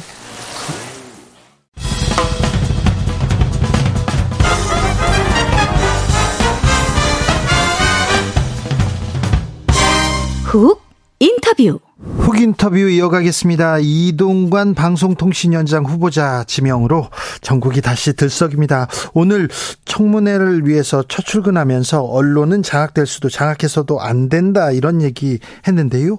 왜 이동관일까? 이동관인 이유 한번 물어보겠습니다. 국회 가방이 소속입니다. 국민의힘 홍석준 의원 전화로 연결됐습니다. 의원님 안녕하세요. 예, 안녕하십니까. 반갑습니다. 네. 왜 이동관인가? 이 질문이 계속 나오는데요. 네, 아무래도 그, 잘 아시는 것처럼 지금 4차 산업혁명 시대 방송통신 기술이 발전을 엄청나게 많이 해서 예. 과거에 어, 완전히 분리됐다고 생각하는 방송과 통신이 이제 그 융합해서 통합 미디어의 어떤 생태계를 좀 논의해야 될 어, 시기이기도 하고 네. 또 어, 지금 공영방송에서는 지금 방망경이라든지 또, 어, 불공정 방송이라든지 이런 어떤 측면에서 좀 개혁을 해야 된다는 이런 어떤 이야기가 좀 많습니다. 그러다 네. 보니 자연스럽게 이 부분에 좀 주관과 소신도 있으면서도 경험이 좀 많은 어떤 그런 어떤 인사가 좀 필요한데 이런 측면에서 좀 이동관 특보가 대통령실에서 좀 법원 점수를 받지 않았나 생각합니다. 알겠습니다. 과거에 이 미디어 생태계를 복원하고 공영방송 개혁을 위해서 이동관 택했다 이렇게 얘기했는데요. 네. 이동관 어, 후보자가 홍보수석으로 있을 때 미디어 생태계 엉망됐고 경- 공영방송 엉망이었어요. 이렇게 지적하는 사람들이 많습니다. 어, 저는 뭐, 그 다분히 그런 어떤 주장들이 좀 네. 정치적 공세라고 생각합니다. 그런 어떤 주장의 근거가 되는 어떤 문건을 어, 민주당과 일부 언론에서 자꾸 문제 제기를 하는데, 네. 어, 그런 어떤 문건에 대해서는 지금 이동관 특보가 이제 본인하고는 어, 모른 사항이라고 이제 부인하고 있을 뿐만 아니라 그런 문건이, 어, 힘을 받기 위해서는 사실은 그런 문건대로 실행이 됐는지 우리가 한번 따져봐야 되거든요. 그런데 그 저희가 알기로는 그 문건과 실제 실행된 것은 사실상 아무것도 없다. 예를 들면 그 성주 사드의 그 이제 그런 어떤 어 사암불 일할이라든지 그런 것들이 어 그 과거에 논의됐던 것들이 이제 청와대 자- 문재인 정부 시절부터 있던 그런 어 문건이 지금 발견됐는데 그런 어떤 문건대로 실행됐다는 게 지금 현재 증명되고 있죠. 예를 들면 그런 식으로 어떤 문건과 이후에 어떤 어, 무엇이 실행이 되는지를 봤을 때는 네.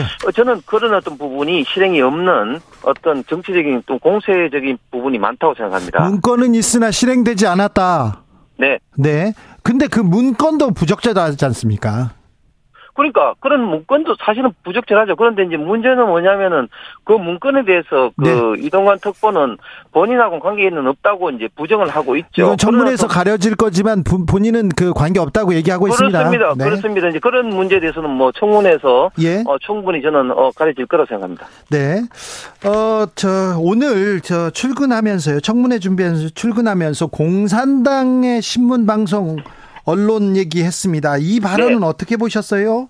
어, 저는 뭐, 일반적인 어떤 그 이동관 어, 지명자의 그 언론관이다. 그렇게 생각합니다. 네. 일반적인 어, 워딩을 보니까 네. 그 이동관 특보가 언론을 검증하고 의심하고 확인해서 객관적이고 공정한 진실을 전달하는 것이고 무책임하게 뭐 가짜 뉴스를 퍼뜨린다든지 특정 진영의 일방적 어 주장을 해서는 이게 언론의 본령 본 본질적 영역이 아니다고 이야기를 하면서 예시로 어 일방적 주장을 일삼는 공산당을 언론이라고 하지 않고 뭐 기간지라 한다 이런 어떤 네. 이야기를 했지 않습니까? 네. 이것은 뭐 당연하고 일반적인 어떤 언론관을 어 이동관 지금 지명자가 조금 더 이제 강조하지 않았나 생각합니다. 네.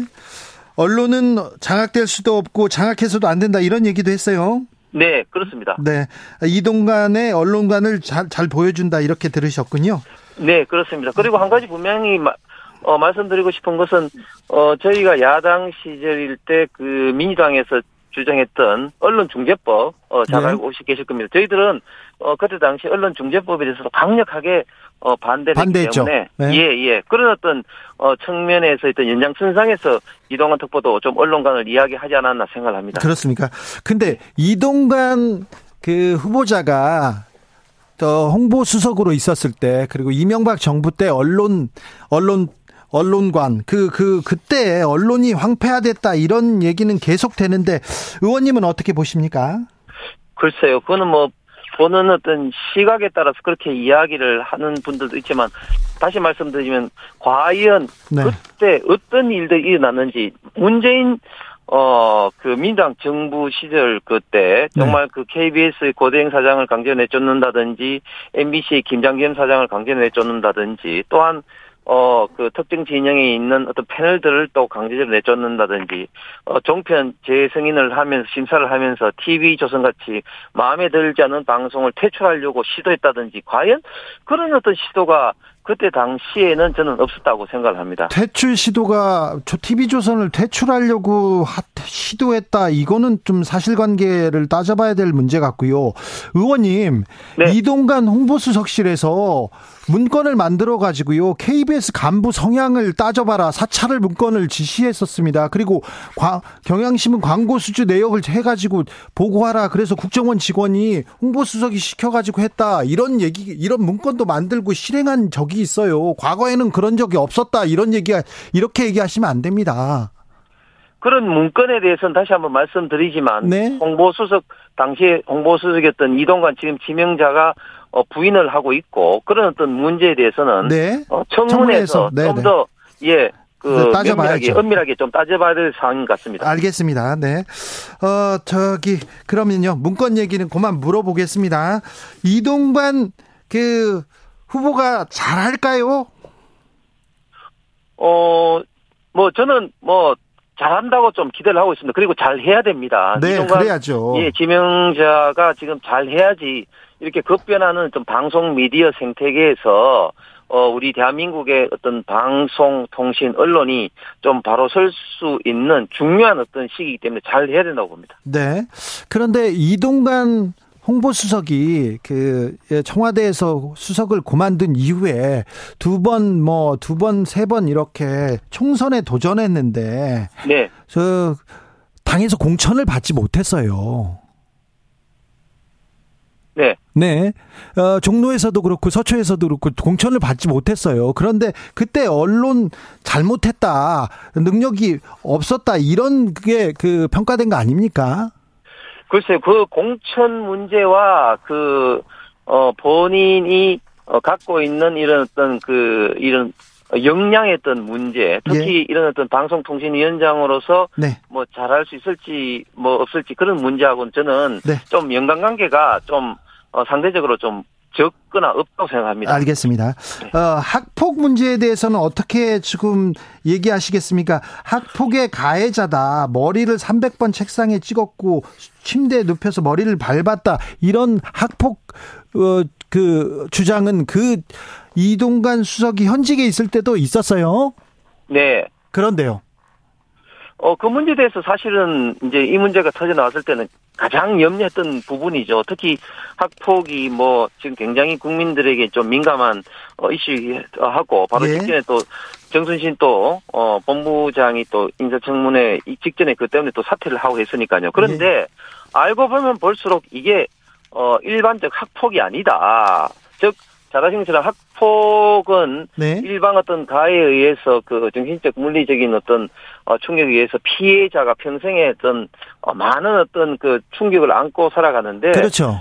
예 당시에 알고 보니까 어 이제 이 피해자라고 했던 학생들이 그때 당시 싸우고 난 다음에 화해를 했고 네. 그리고 선생님 담임 선생님과 더불어서 어, 이동환 특보 그 지명자의 아들이 강제 전학 가는 것을 당시에도 어, 반대했다. 그리고 어, 그런 것들이 최근에도 언론에 나와서 그런 어, 인터뷰도 했지 않습니까? 그런 측면에서 봤을 때는 이거는 일반적인 학폭이 아닌 어, 정말 그 성장기에 그냥 그 좀 싸움이었다. 이런 어떤 그 지금 어, 생각이 좀 들면서 많은 어떤 어, 부분에서 그런 이야기를 좀 하고 있고 특히 또 방금 말씀하신 어른 어, 진술 부분 뭐, 뭐 네네. 300대를 때렸다든 이런 부분에 대해서는 그 당사자의 그 서명이 없습니다. 그렇기 때문에 이 진술서가 맞느냐 안 맞느냐 그리고 이 진술서가 원본도 아니고 사본이 어 그 담임 선생님이라든지 또 상담 선생님도 아니고 2015년에 제3자 선생님에서 나왔기 때문에 진술서도 어 신뢰성이 없다고 지금 이동환 특보가 지금 주장을 하고 있죠. 그래서 이 문제는 네. 저는 어 그 의심스러운 사항은 저는 청문회에서 좀 더 면밀하게 따져 봐야 되겠지만 그러나 일반적인 학폭은 아니다 그런 생각이 듭니다. 네. 일반적인 학폭은 아니다. 청문회에서 더 따져봐야 되겠다. 학폭위가 열리지 않은 것도 청문회에서 따져보면 되겠죠? 네, 알겠습니다. 아, 제가 그 질문지에 없는 질문을 이렇게 하- 하는데도 의원님이 이렇게 대답을 잘해 주셔가지고요. 네. 감사합니다. 자, 국민의힘 얘기 조금만 해볼게요. 국민의힘은 지금은 뭐, 뭐 대표도 휴가 가고 휴가철입니까? 예, 지금 뭐 대통령도 가셨고 지금 네. 여야 여야 의원들 다, 대부분이 예, 다 예, 그렇습니다. 자, 국민의힘은 왜 이렇게 신뢰받지 못하는지 민주당도 민주당 의원 뭐 나오면 그 얘기부터 물어봅니다. 자, 국민의힘이 국민들한테 사랑받지는 못하고 있는 것 같아요. 신뢰받지 못하는 이유가 뭔 것 같아요? 근데 그 지금 어 진행자가 그렇게 좀 뭐 말씀하신 근거는 또 뭔가요? 아니요, 제가 어제 정청래 네. 의원이 그 민주당 의원이 왔을 때 민주당이 왜 이렇게 인기 없고 신뢰받지 못하는지 물어봤습니다. 네. 자, 국민의힘한테 국민의힘도 그렇게 막 사랑받는다, 신뢰받는다고 이렇게 얘기할 수는 없잖아요. 네, 네. 네, 네. 뭐 저희들도 잘한 부분이 있지만 부족한 부분도 이 많이 있죠. 네. 일단 어 제가 생각할 때는 지금 집권 여당으로서 네. 어 대한민국의 어떤 미래를 확실하게 좀 비전을 제시한다든지 현재 네. 어 많은 국민들이 뭐 이런저런 문제로 좀 경제적으로 좀 사회적으로 어려움을 지금 느끼고 있는데 네. 이런 어 문제에 대해서 예. 좀 명확한 해결책이라든지 갈등을 해결하는 이런 모습들이 네. 좀더 어, 국민들한테 좀 와닿는 부분이 좀 부족하지 않나 저는 그렇게 개인적으로 생각합니다. 그렇습니다. 국민들이 지금 정치권을 못 믿어합니다. 여도 야도 다 어, 신뢰하지 않습니다. 특별히 여당이기 때문에 더 책임이 있고 더 열심히 네, 더잘 해주셔야 그렇습니다. 됩니다. 그렇습니다. 네네. 어, 대구가 이렇게 지역구시죠? 네. 그 홍준표 시장이 최근에 글 올리시는 어, 셨는데 당내 네. 징계 받았는데 대구 시민들은 이, 이 부분 어떻게 봅니까? 어, 이런 어떤 부분에 대해서 조금 의견이 좀 갈리는 것 같습니다. 좀 네. 징계가 과하다는 어, 측면도 있고, 그리고 또 타당한 어떤 측면이 있다는 의견이 좀 갈리는 것 같은데, 네. 어, 제가 봤을 때는 홍준표 시장이 이번에 징계를 이제 당권 정지를 이렇게 받은 것은 골프를 친 것도 친 거지만, 네. 어, 기자들한테 그 해명하는 과정에서 네. 좀, 어, 대구는, 어, 이런 물난리 수혜가 없기 때문에 그 공무원이 그, 어, 그 주일, 휴일에 골프 치는 게 뭐가 잘못됐느냐, 이렇게 해명을 하셨는데, 그런 해명이 국민의 좀 공감대를 얻지 못한 측면이 저는, 어, 크다고. 맞아요. 좀 국민의 생각합니다. 이제 상식은 조금 조금 상식에 어긋났어요. 그 부분이. 네, 그렇습니다. 네. 네네. 그 근데 홍준표 시장이 음, 나를 자법 취급해 취급해가지고 위감이다. 나를 내치고 총선 괜찮을까 그러면서 유승민은 안고 가라 이렇게 얘기했습니다. 이, 이준석, 유승민, 유승민 의원도 대구의 대표적인 정치인 아닙니까? 그렇습니다. 네네. 이 부분은 어떻게 보세요? 어, 그는 이제, 어, 홍준표 시장이 그 오랜 갈록의 정치인으로서 지금 당 대표도 두 번 하시고, 네. 오선 의원의 또 그 대선 후보도 이제 두 번 하시면서, 어, 이런 어떤 총선에는 이제 진영 간의 어떤 대결로서, 어, 최대한 어떤 그, 많은 어떤 사람들을 포용하면서 이제 그 총선을 치러야 된다. 이런 어떤 일반적인 어떤 그런 어떤 이야기를 이제 하신 거죠. 그래서, 어, 저는 개인적으로 이준석, 유승민 의원도 어, 참 소중한 자원인데 너무 재해근하는 행동들이 그리고 말이 민주당보다 더 많은 좀 비판을 하시는데 이런 네. 어떤 측면만 없다면 충분히 같이 가야 된다고 생각은 하지만 그러나 최근에 좀 어, 발언들로 봐서는 어, 좀 같이 가기도 상당히 좀 힘들겠다 이런 좀 생각도 듭니다. 아 그렇습니까? 네. 네. 저 홍준표 시장에 대한 징계는 뭐 적절하다고 보십니까? 예, 뭐 저는 개인적으로 뭐 홍준표 그 시장으로서는 불만은 뭐 있으시겠지만 네. 어 당의 어떤 어떤 윤리적 어떤 이미지를 좀 강화하는 어떤 의미에서는 좀 적절하다 봅니다. 민주당과는 완전히 대비돼 있죠. 사실 강기정 어 뭐 시장이라든지 또 민주당 의원들 중에서 또어 수혜가 낮은 이후에도 또 물난리 나는 이후에도 또 그 해외 나갔는데도 아무런 조치를 취하고 있지 않은 데 비해서는 저희 당이 좀 이런 부분에 대해서 좀 아프지만 홍준표 시장을 징계한 것은 좀 적절하다고 생각합니다. 그렇습니까? 민주당 혁신위원장 최근에 설화 논란이 있었습니다. 네. 저기 미래가 짧은 분들 이런 얘기 했는데요. 이 네. 부분은 어떻게 보셨어요? 야, 저는 진짜 깜짝 놀랐습니다. 그, 이름도 참, 어, 좀 그 어려운데, 그 속칭 이제 여명 비례 투표제라는 거 아닙니까? 그래서 결국 이제 앞으로 남은 어떤 수명에 따른 어떤 어떤 표 가치를 이제 해야 된다 이러는 건데 완전히 대한민국 헌법의 1인 1표제의 어떤 건강과 또 노인 폄하의 완전히 어 끝판왕이다 이렇게 좀 생각을 하면서 또 뭐 오늘 보니까 양희 원영 의원도 완전히 맞장구를 치면서 그 지금 이 노인들은 미래에 없으실 분이라고 이렇게 하는데 이런 어떤 발언들이 네. 그 정, 정치인 이전에 어떻게 어떤 그 한 개인으로서 이렇게 나올 수 있는 발언인지 특히 지금 그 김영경 혁신위원장이 들어오시고 난 다음에 어 처음에 뭐 돈 봉투는 검찰 조작이라는 등 또 코로나 대학생 어떤 학업이 났다는 등 이렇게 해서 많은 어떤 설화를 좀 일으켰고 또 당내에서도 김영투표라든지 이낙연을 이낙연 어떤 전 총리를 일방적으로 조금 뭐 분열은 혁신 대상이라 비판을 하면서 당내에서도 사실은 많이 좀 비판을 받고 있는데 네. 결국은 김은경 혁신위원장의 이러한 어떤 어 많은 어떤 문제 점들은 민주당과 특히 이재명 대표에게 다 부담이 기결되리라고 생각을 합니다. 알겠습니다. 아, 제가 오늘 거의 질문지에 없는 질문만 했는데 말씀해 주셔서 감사하고요. 언론 지형에 지각 변동이 있을 거라는 어, 우려도 있는데 어, 그 국민의힘에서 생각하는 공영방송의 길 이런 부분에 대해서 다음번에는 스튜디오에서 한번 모셔서 얘기 듣겠습니다. 말씀 감사합니다. 네, 감사합니다. 국민의힘 홍석준 의원이었습니다. 정치 피로, 사건 사고로 인한 피로, 고달픈 일상에서 오는 피로. 오늘 시사하셨습니까? 경험해 보세요. 들은 날과 안 들은 날의 차이. 여러분의 피로를 날려줄 저녁 한 끼 시사. 추진우 라이브.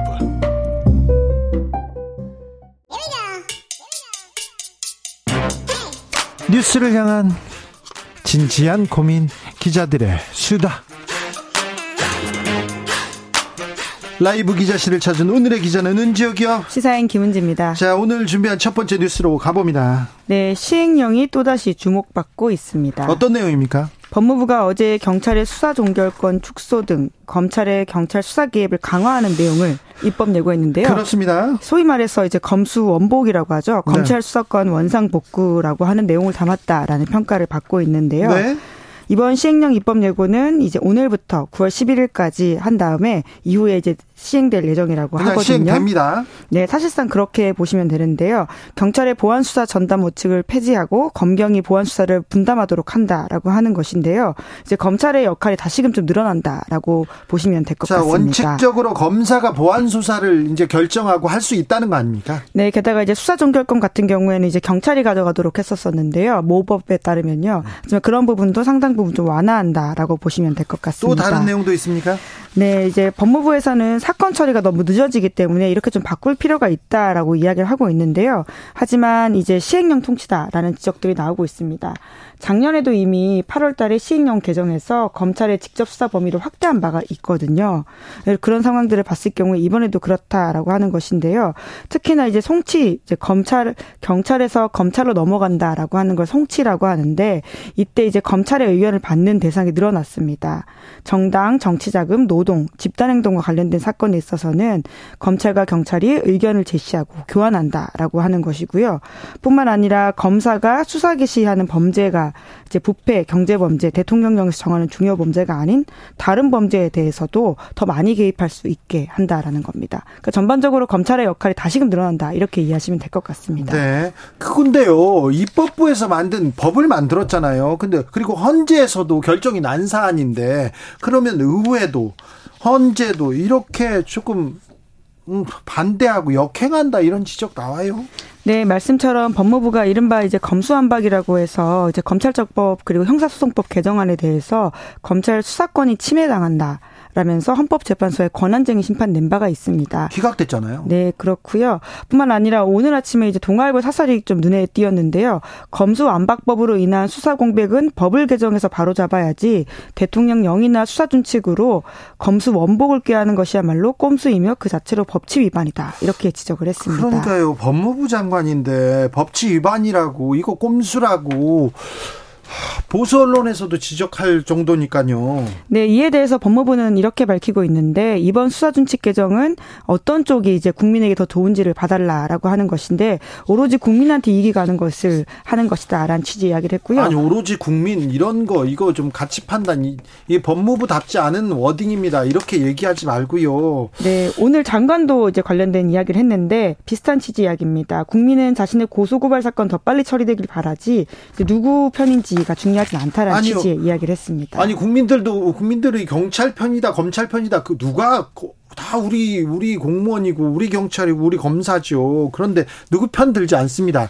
자 경찰도 조금 더 유능함을 보여야 되는데 지금 경찰이요 경찰이 어 검사들 앞에서 어 굳은 일만 다 하고 있다 이런 얘기 계속 나옵니다. 정치 사건 이상하게 처리한다는 지적도 있는데요.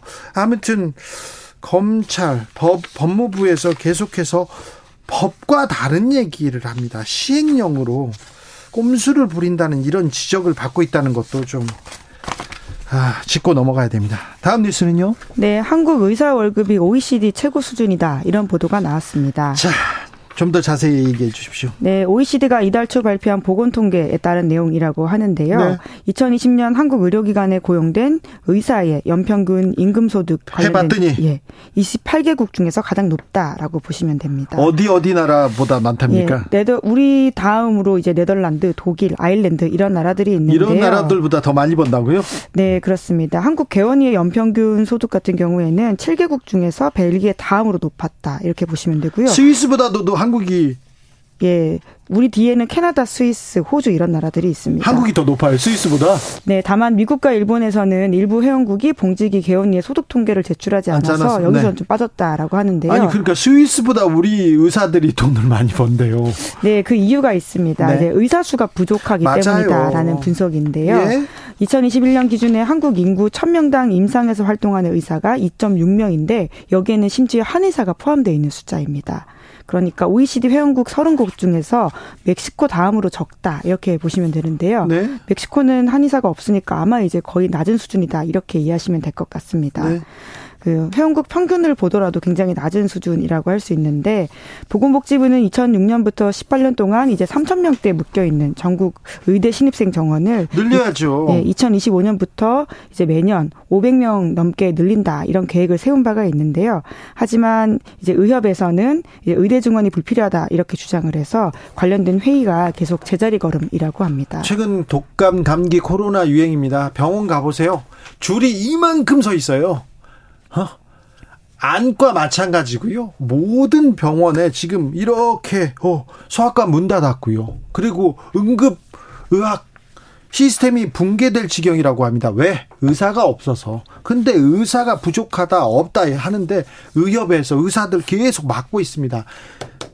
이런 통계 계속 이런 지적 계속 나왔잖아요. 예, 물론 또 특정과에는 굉장히 의사가 몰리는 상황이긴 한데요. 피부과, 성형외과는 예, 많답니다. 예, 시민들한테 굉장히 필수적인 곳에 의사가 없어서 여러 가지로 시민들이 불편을 겪고 있는 게 사실입니다. 근데 부족하잖아요, 의사가. 네, 그렇습니다. 2050년을 대비해서 국내 의료 서비스 수요 관련해서 의사 수가 최대 2만 2천 명 부족할 것이다. 이런 국책 연구기관 연구조사가 나왔거든요. 네. KDI 조사인데요. 그렇기 때문에 내년부터 2030년까지 매년 의대 정원을 5%씩 늘려야 된다. 그러지 않고서는 우리의 의료 서비스가 여러모로 마비될 수 있다라는 지적들이 나오고 있습니다. 네. 자, 지금 늘려도요, 지금 의사분들 밥그릇 크게 이렇게, 크게 그- 줄지 않을 거예요. 그러니까요. 아, 좀 늘려야 됩니다. 고생하시는 의사분들은 많습니다. 네, 많아요. 그리고 또 돈이 안 되는 일을 하시고 그리고 의료 봉사 다시는 다니는 의- 의사분들도 훌륭한 의사들도 많은데요.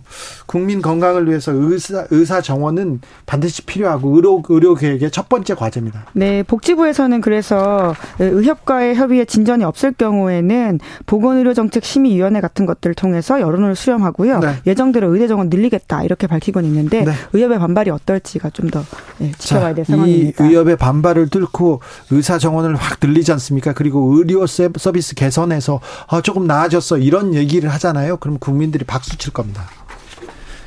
매우 박수를 받을 만한 일인데 왜 이런 일은 안 하시는지. 네.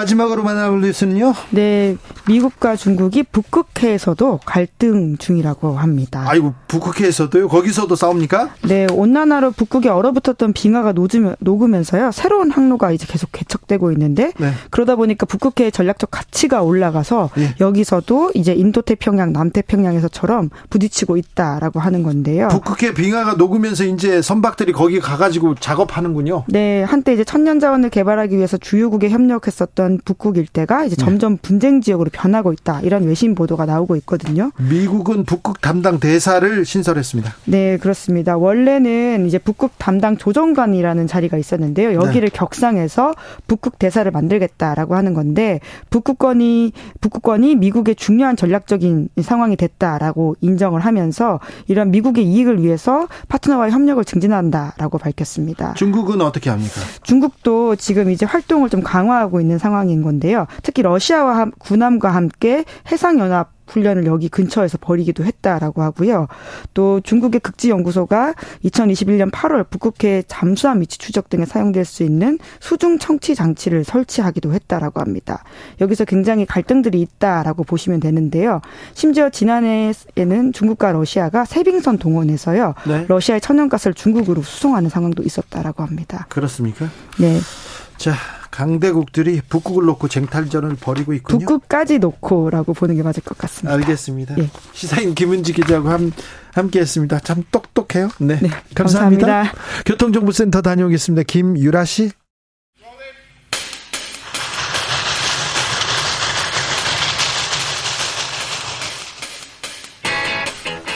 오늘도 열심히 돌아갑니다. 정치발전소 장앤장. 정치평론가 최고수 두 분 모셨습니다. 장성철 공론센터 소장 어서 오세요. 안녕하세요. 힘 좀 내세요. 네. 장윤선 정치 전문 기자 어서 오세요. 네, 안녕하세요. 소장님. 네. 기운이 없어? 있어요. 배고파서 그래요. 배고파서. 배고파서. 네. 점심에 구내식당에서 먹어가지고. 아, 알겠습니다. 아, 든든히 드셔야 됩니다. 장성철 소장이 쏘아올린 아주 큰 공입니다. 자, 이재명 대표 사퇴설 정치권을 뒤흔들고 있는데 아니 뭐 일개 평론가가 얘기한 걸 가지고 네, 왜 별- 이렇게 계속해가지고 그러게요. 아이템을 잡으세요. 이렇게 아, 예, 그냥 물어보는 거예요. 네. 반가워서. 아니 근데 보니까 민주당 내부는 뭐 그렇게 흔들리는 것 같지는 않아요. 네. 그래서 근데 이제 장 소장님 방송을 많이 하시니까 네. 장 소장님 출연하는 모든 방송에서 이 얘기를 하시는 것 같아요. 그래요? 아니 근데 물어보시니까요. 진화 발전, 진화 네. 발전 되면서 계속 이제 살이 붙어서 가니까 미- 자, 어, 민주당 또뭐 위기설에. 대해서 장윤선 기자님이 좀 분석해 주십시오. 민주당 위기설 너무 오래되지 않았어요. 그러니까요. 오늘 어, 어제 오늘 일은 아니고 작년부터 사실 있었던 것 같아요. 대표 되기 전부터 있었던 것 같아요. 네. 그러니까 뭐 대표 출마하냐 마냐.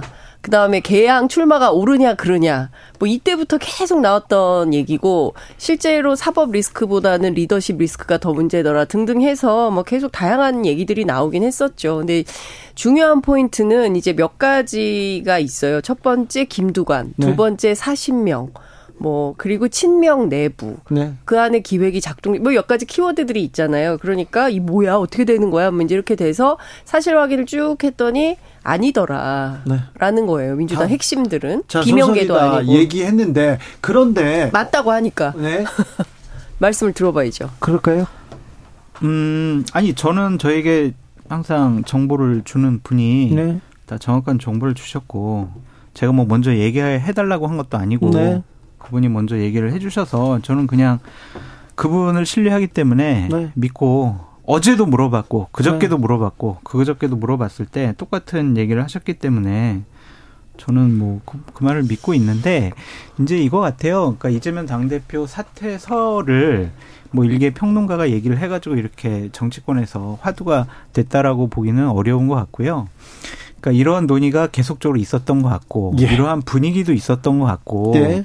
이렇게 사퇴를 하고 다른 사람을 내세워야 민주당이 총선에서 이길 수 있다라고 생각하는 분들도 있어서 네. 이거 계속 눈덩이처럼 좀 커진 것이 아닌가라는 좀 생각이 들고요.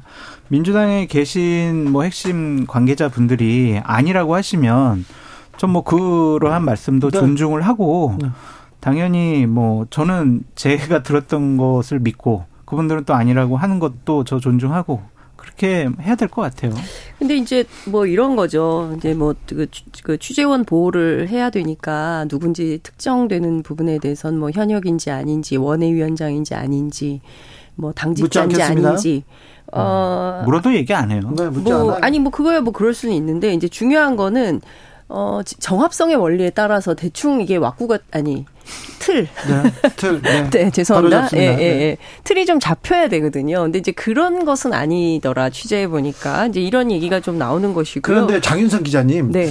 어, 어제 정청래 최고가 그 주진우 라이브에서 소설도 안 된다, 술자리 음. 안주거리다 이렇게 얘기하면서도 그런데 술자리에서 이렇게 해가지고 이재명이 지금 그 물러나면 정청래가 된다더라 그런 얘기는 오래 전부터 있었다 그런 얘기도 해요. 아니, 그러니까 그 얘기를 저기 뭐야 얘기를 들어보니까 지난주 금요일에 방송 끝나고 엘리베이터 안에서 김성회 씨하고 얘기를 했다고 그러더라고요. 제가 김성회 씨한테 물어보니까. 아니 그 훨씬 전부터 아니 그 전부터. 그 얘기를. 있었어요. 그러니까 네. 무슨 얘기냐면 뭐 만약에 이재명 물러나라 그러는데 이재명 물러나면 그러면 정청래가 출마해서 정청래 된다. 그래도 괜찮아? 아 그럼 차라리 이재명이 낫겠네라고 민주당 의원들이 얘기하더라라는 얘기도 있었어요. 그런 얘기도 있었고요. 또 비대위로 간다. 비대위 체제로 가고 한 발 물러난다. 이런 얘기는 계속 있잖아요. 특별히 그렇죠. 네.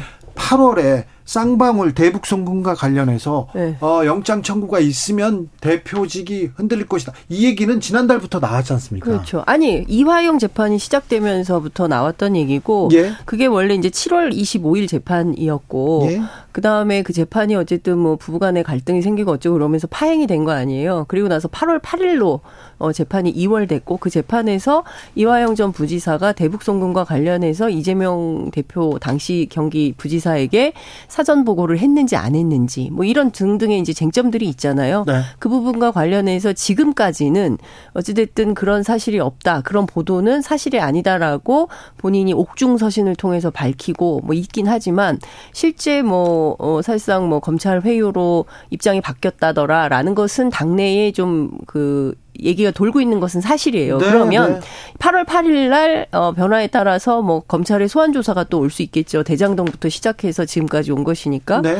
그래서 뭐 조사 결과에 따라서 어 영장 청구를 할 수 있겠죠. 그러면 어 비회기인 1일부터 15일 사이에 영장 청구가 오면 가서 영장 실질 심사를 받으면 되고 16일 이후에 정기 국회 사이에 오면 뭐 본인의 의사와 관계없이 어쨌든 국회에서 체포동의 절차를 밟아야 되는 거잖아요. 네. 그렇기 때문에 그렇게 되면 또 교란의 포인트가 생기고 민주당은 또뭐 부가 맞니 그래서 어떻게 되니 등등의 혼란의 도가니로 또 빠지겠죠. 네.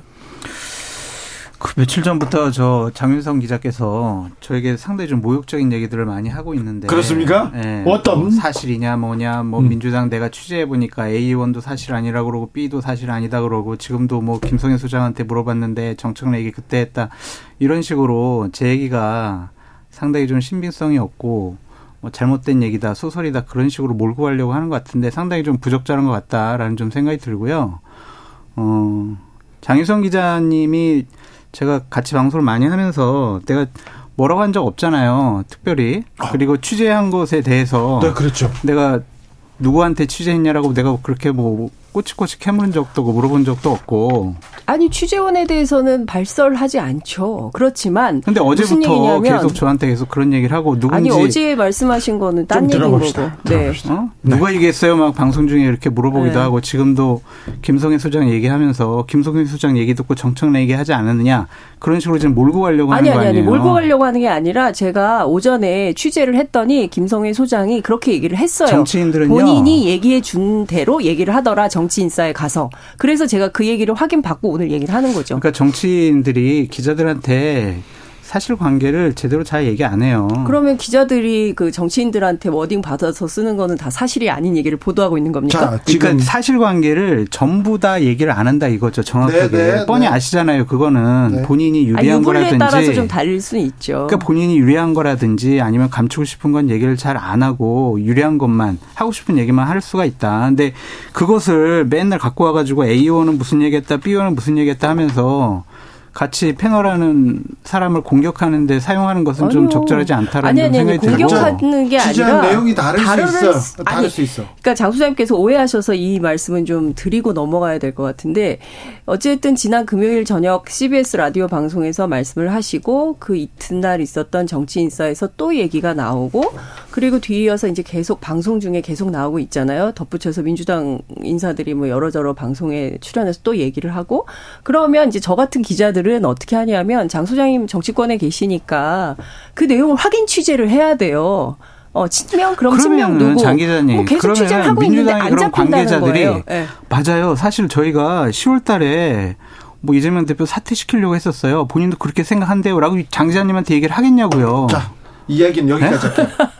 그렇게 얘기를 하겠어요? 자, 이 얘기는 아니. 방송 끝나고 저하고 하자고요. 그럴까요? 소장님, 저하고 하자고요. 아니 지금 며칠 전부터 자꾸 아니 왜냐하면 아니 아니 그러니까 요. 얘기만 자. 아니, 공격을 하는 게 아니라 제가 네. 관련해서 장 소장님께서 말씀하시는 포인트를 근거로 네, 확인 물어봤더니 취재를 했더니 다른- 아니더라 자, 다 아니더라라는 얘기를 하는 내용은 거예요. 얘기합니다. 자, 다른 다른 내용으로 넘어갑니다. 민주당 얘기 하나만 더 할게요. 네. 민주당 혁신이가 음, 매우 흔들리고 있다고 봐야 되죠. 네. 그렇죠. 이미 출발 때부터 흔들렸다라고 저 계속 얘기 말씀드렸어요. 그랬는데 지금은 더 흔들리고 있는 것 같아요. 음. 그래서 혁신이 그만하고 비대위로 넘어가야 된다 이런 사람도 있죠. 아니요 그런, 아, 그런 사람 사람은 없어요. 그럼 혁신이는 어떻게 됩니까? 혁신위가 이대로 좋은가에 대한 고민은 있어요. 있겠죠. 그리고 아마도 9월까지 하고 그만둘 가능성이 높다. 9월이요? 네, 그 얘기를 합니다. 그런데 왜 9월까지냐? 그랬더니 뭐 혁신위 내부에서 그런 얘기가 나왔다라고 민주당 사람들은 얘기를 하고 있어요. 그러다 이게 9월이 될지 10월이 될지 알 수는 없는 것이고 중요한 건 위원장을 중심으로 해서 혁신의 내용이 꼼꼼하게 가야 되는데 지금 혁신위원장이 주장하는 것하고 민주당 네. 의원들이 생각하는 거하고 너무 달라요. 혁신, 혁신의 내용이. 그렇기도 그래서 하고요. 일종의 엇박자가 계속 나오고 네. 있는 거죠. 혁신에서 어떤 내용을 주장하는지도 잘 모르겠고요. 노인 비하 발언만 남았어요. 이거는 또 어떻게 해야 될지 아무튼 그러니까 그게 노인 비하 발언, 폄하 발언으로만 우리가 정쟁의 수단으로 생각할 게 아니라 이것은 기본적으로 투표권, 참정권, 선거, 정당, 민주주의 이거에 대한 근본적인 가치관과 철학이 없는 분이 지금 민주당을 혁신하겠다고 얘기하는 거예요. 말의 이 그 무게 그 자리의 무게에 대해서 조금 더 생각해야 그리고 되는데. 저번 주 혁신위원회에서 내놓은 얘기를 한번 봐보세요. 청년들 정치 참여 많이 할 수 있도록 저희 혁신위 차원에서 많은 도움 드리겠습니다. 많이 정치권에 도전하세요 이러잖아요. 그게 혁신이에요? 그 청년들의 정치 참여는 지난 수십 년 동안 정치권에서 계속 화두가 되었던 얘기예요. 네. 얼마나 할 게 없으면은 청년 정치 참여를 갖고 혁신의 내용이다라고 얘기를 하겠냐고요. 1호 저기 1호 안건이었던 불체포 특권도 마찬가지잖아요. 아니, 꼼수 탈당도 그렇고 사실은 김은경 혁신위가 뭐냐 이제 이런 비판이 사실 당내에 있는 것은 사실이고 그리고 또 덧붙여서 또 양희원영 의원은 또 뭐가 문제 이런 얘기를 하고 네. 해서 사실은 당 내부에서도 네. 좀 옳지 못하다라는 비판이 있고요. 예. 김은경 혁신위원장이 뭐 기자들한테 긴 메시지를 보내긴 했습니다만 그것 자체로 충분히 설득력이 있다고 보기 어렵고 잘못된 발언이기 때문에 저는 사과하고 경우에 따라서 사퇴하는 게 맞다고 봅니다. 근데 이- 가죠. 네. 사퇴해야죠. 사퇴해야죠. 그러니까 이, 런 부분과 관련해서 민주당 지도부가 아무런 입장을 내세우지 않거나 아니면 그거는 잘못하지 않은 것 같아요. 네. 저는 뭐 문제 삼지 않겠습니다. 사과할 필요 없습니다. 이렇게 얘기하는 것이 과연 맞는 것이냐. 아니 정치권에 왔잖아요. 네. 그러면 발언에 책임을 져야죠. 아니 사실 나는 이런 뜻이 아니었어라고 해명한들 국민들이 이 발언에 대해서 불쾌하고 있으면 당장 선거를 해야 되는 민주당 입장에서는 이 부분에 대해서 정리를 해야죠. 그렇습니다. 네. 이동관 그리고 김장겸의 귀환에 대해서는 기자 출신인 아 기자 출신이 아닌 기자인 장윤선 기자한테만 한마디 들어보겠습니다. 저한테는 왜 안 물어봐요? 그- 그거 듣고 듣자고요. 음. 아, 정치권 관계자시니까 네. 저는 기자고. 기자니까. 자 언론인이 본 2008년 제가 많이 바빴습니다. 그때 제가 미디어 담당 기자여가지고요. 그때 KBS 많이 왔어요. 네. KBS 앞에 그 경찰 차 여기 안에까지 막 파업하고 경찰이 막그 그랬었어요. 방송국 안까지 예. 들어왔죠. 아니 기억나요. 이 안에까지 네. 들어왔었어요. 네. 그래서 그때 상당히 많은 미디어 기자들이 진땀을 흘리면서 취재했던 기억이 나는데 저는 이런 생각이 좀 듭니다. 역사의 퇴행은 반복돼서는 안 된다라는 생각이 좀 드는데요. 당시에 언론 현업에 있었던 모든 기자들이, PD들이, 언론 현업인들이 트라우마로 남아 있어요. 네. 어, 그때 싸우다가 암투명하다 돌아가신 MBC 기자, 이용마 기자 기억하시죠?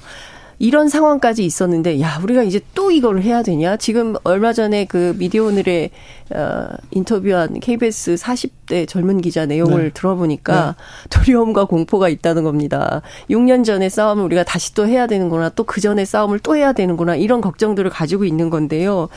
진짜 공정한 언론 취재 현장에서 장 소장님 말씀하신 그 밤새 전화해서 취재하고 확인하고 기자들 크로스 체크해서 이게 맞니 틀리니 그럼 이 사람 얘기는 어떠니 자료 찾아보고 밤새 이거 하는 게 기자들의 일입니다.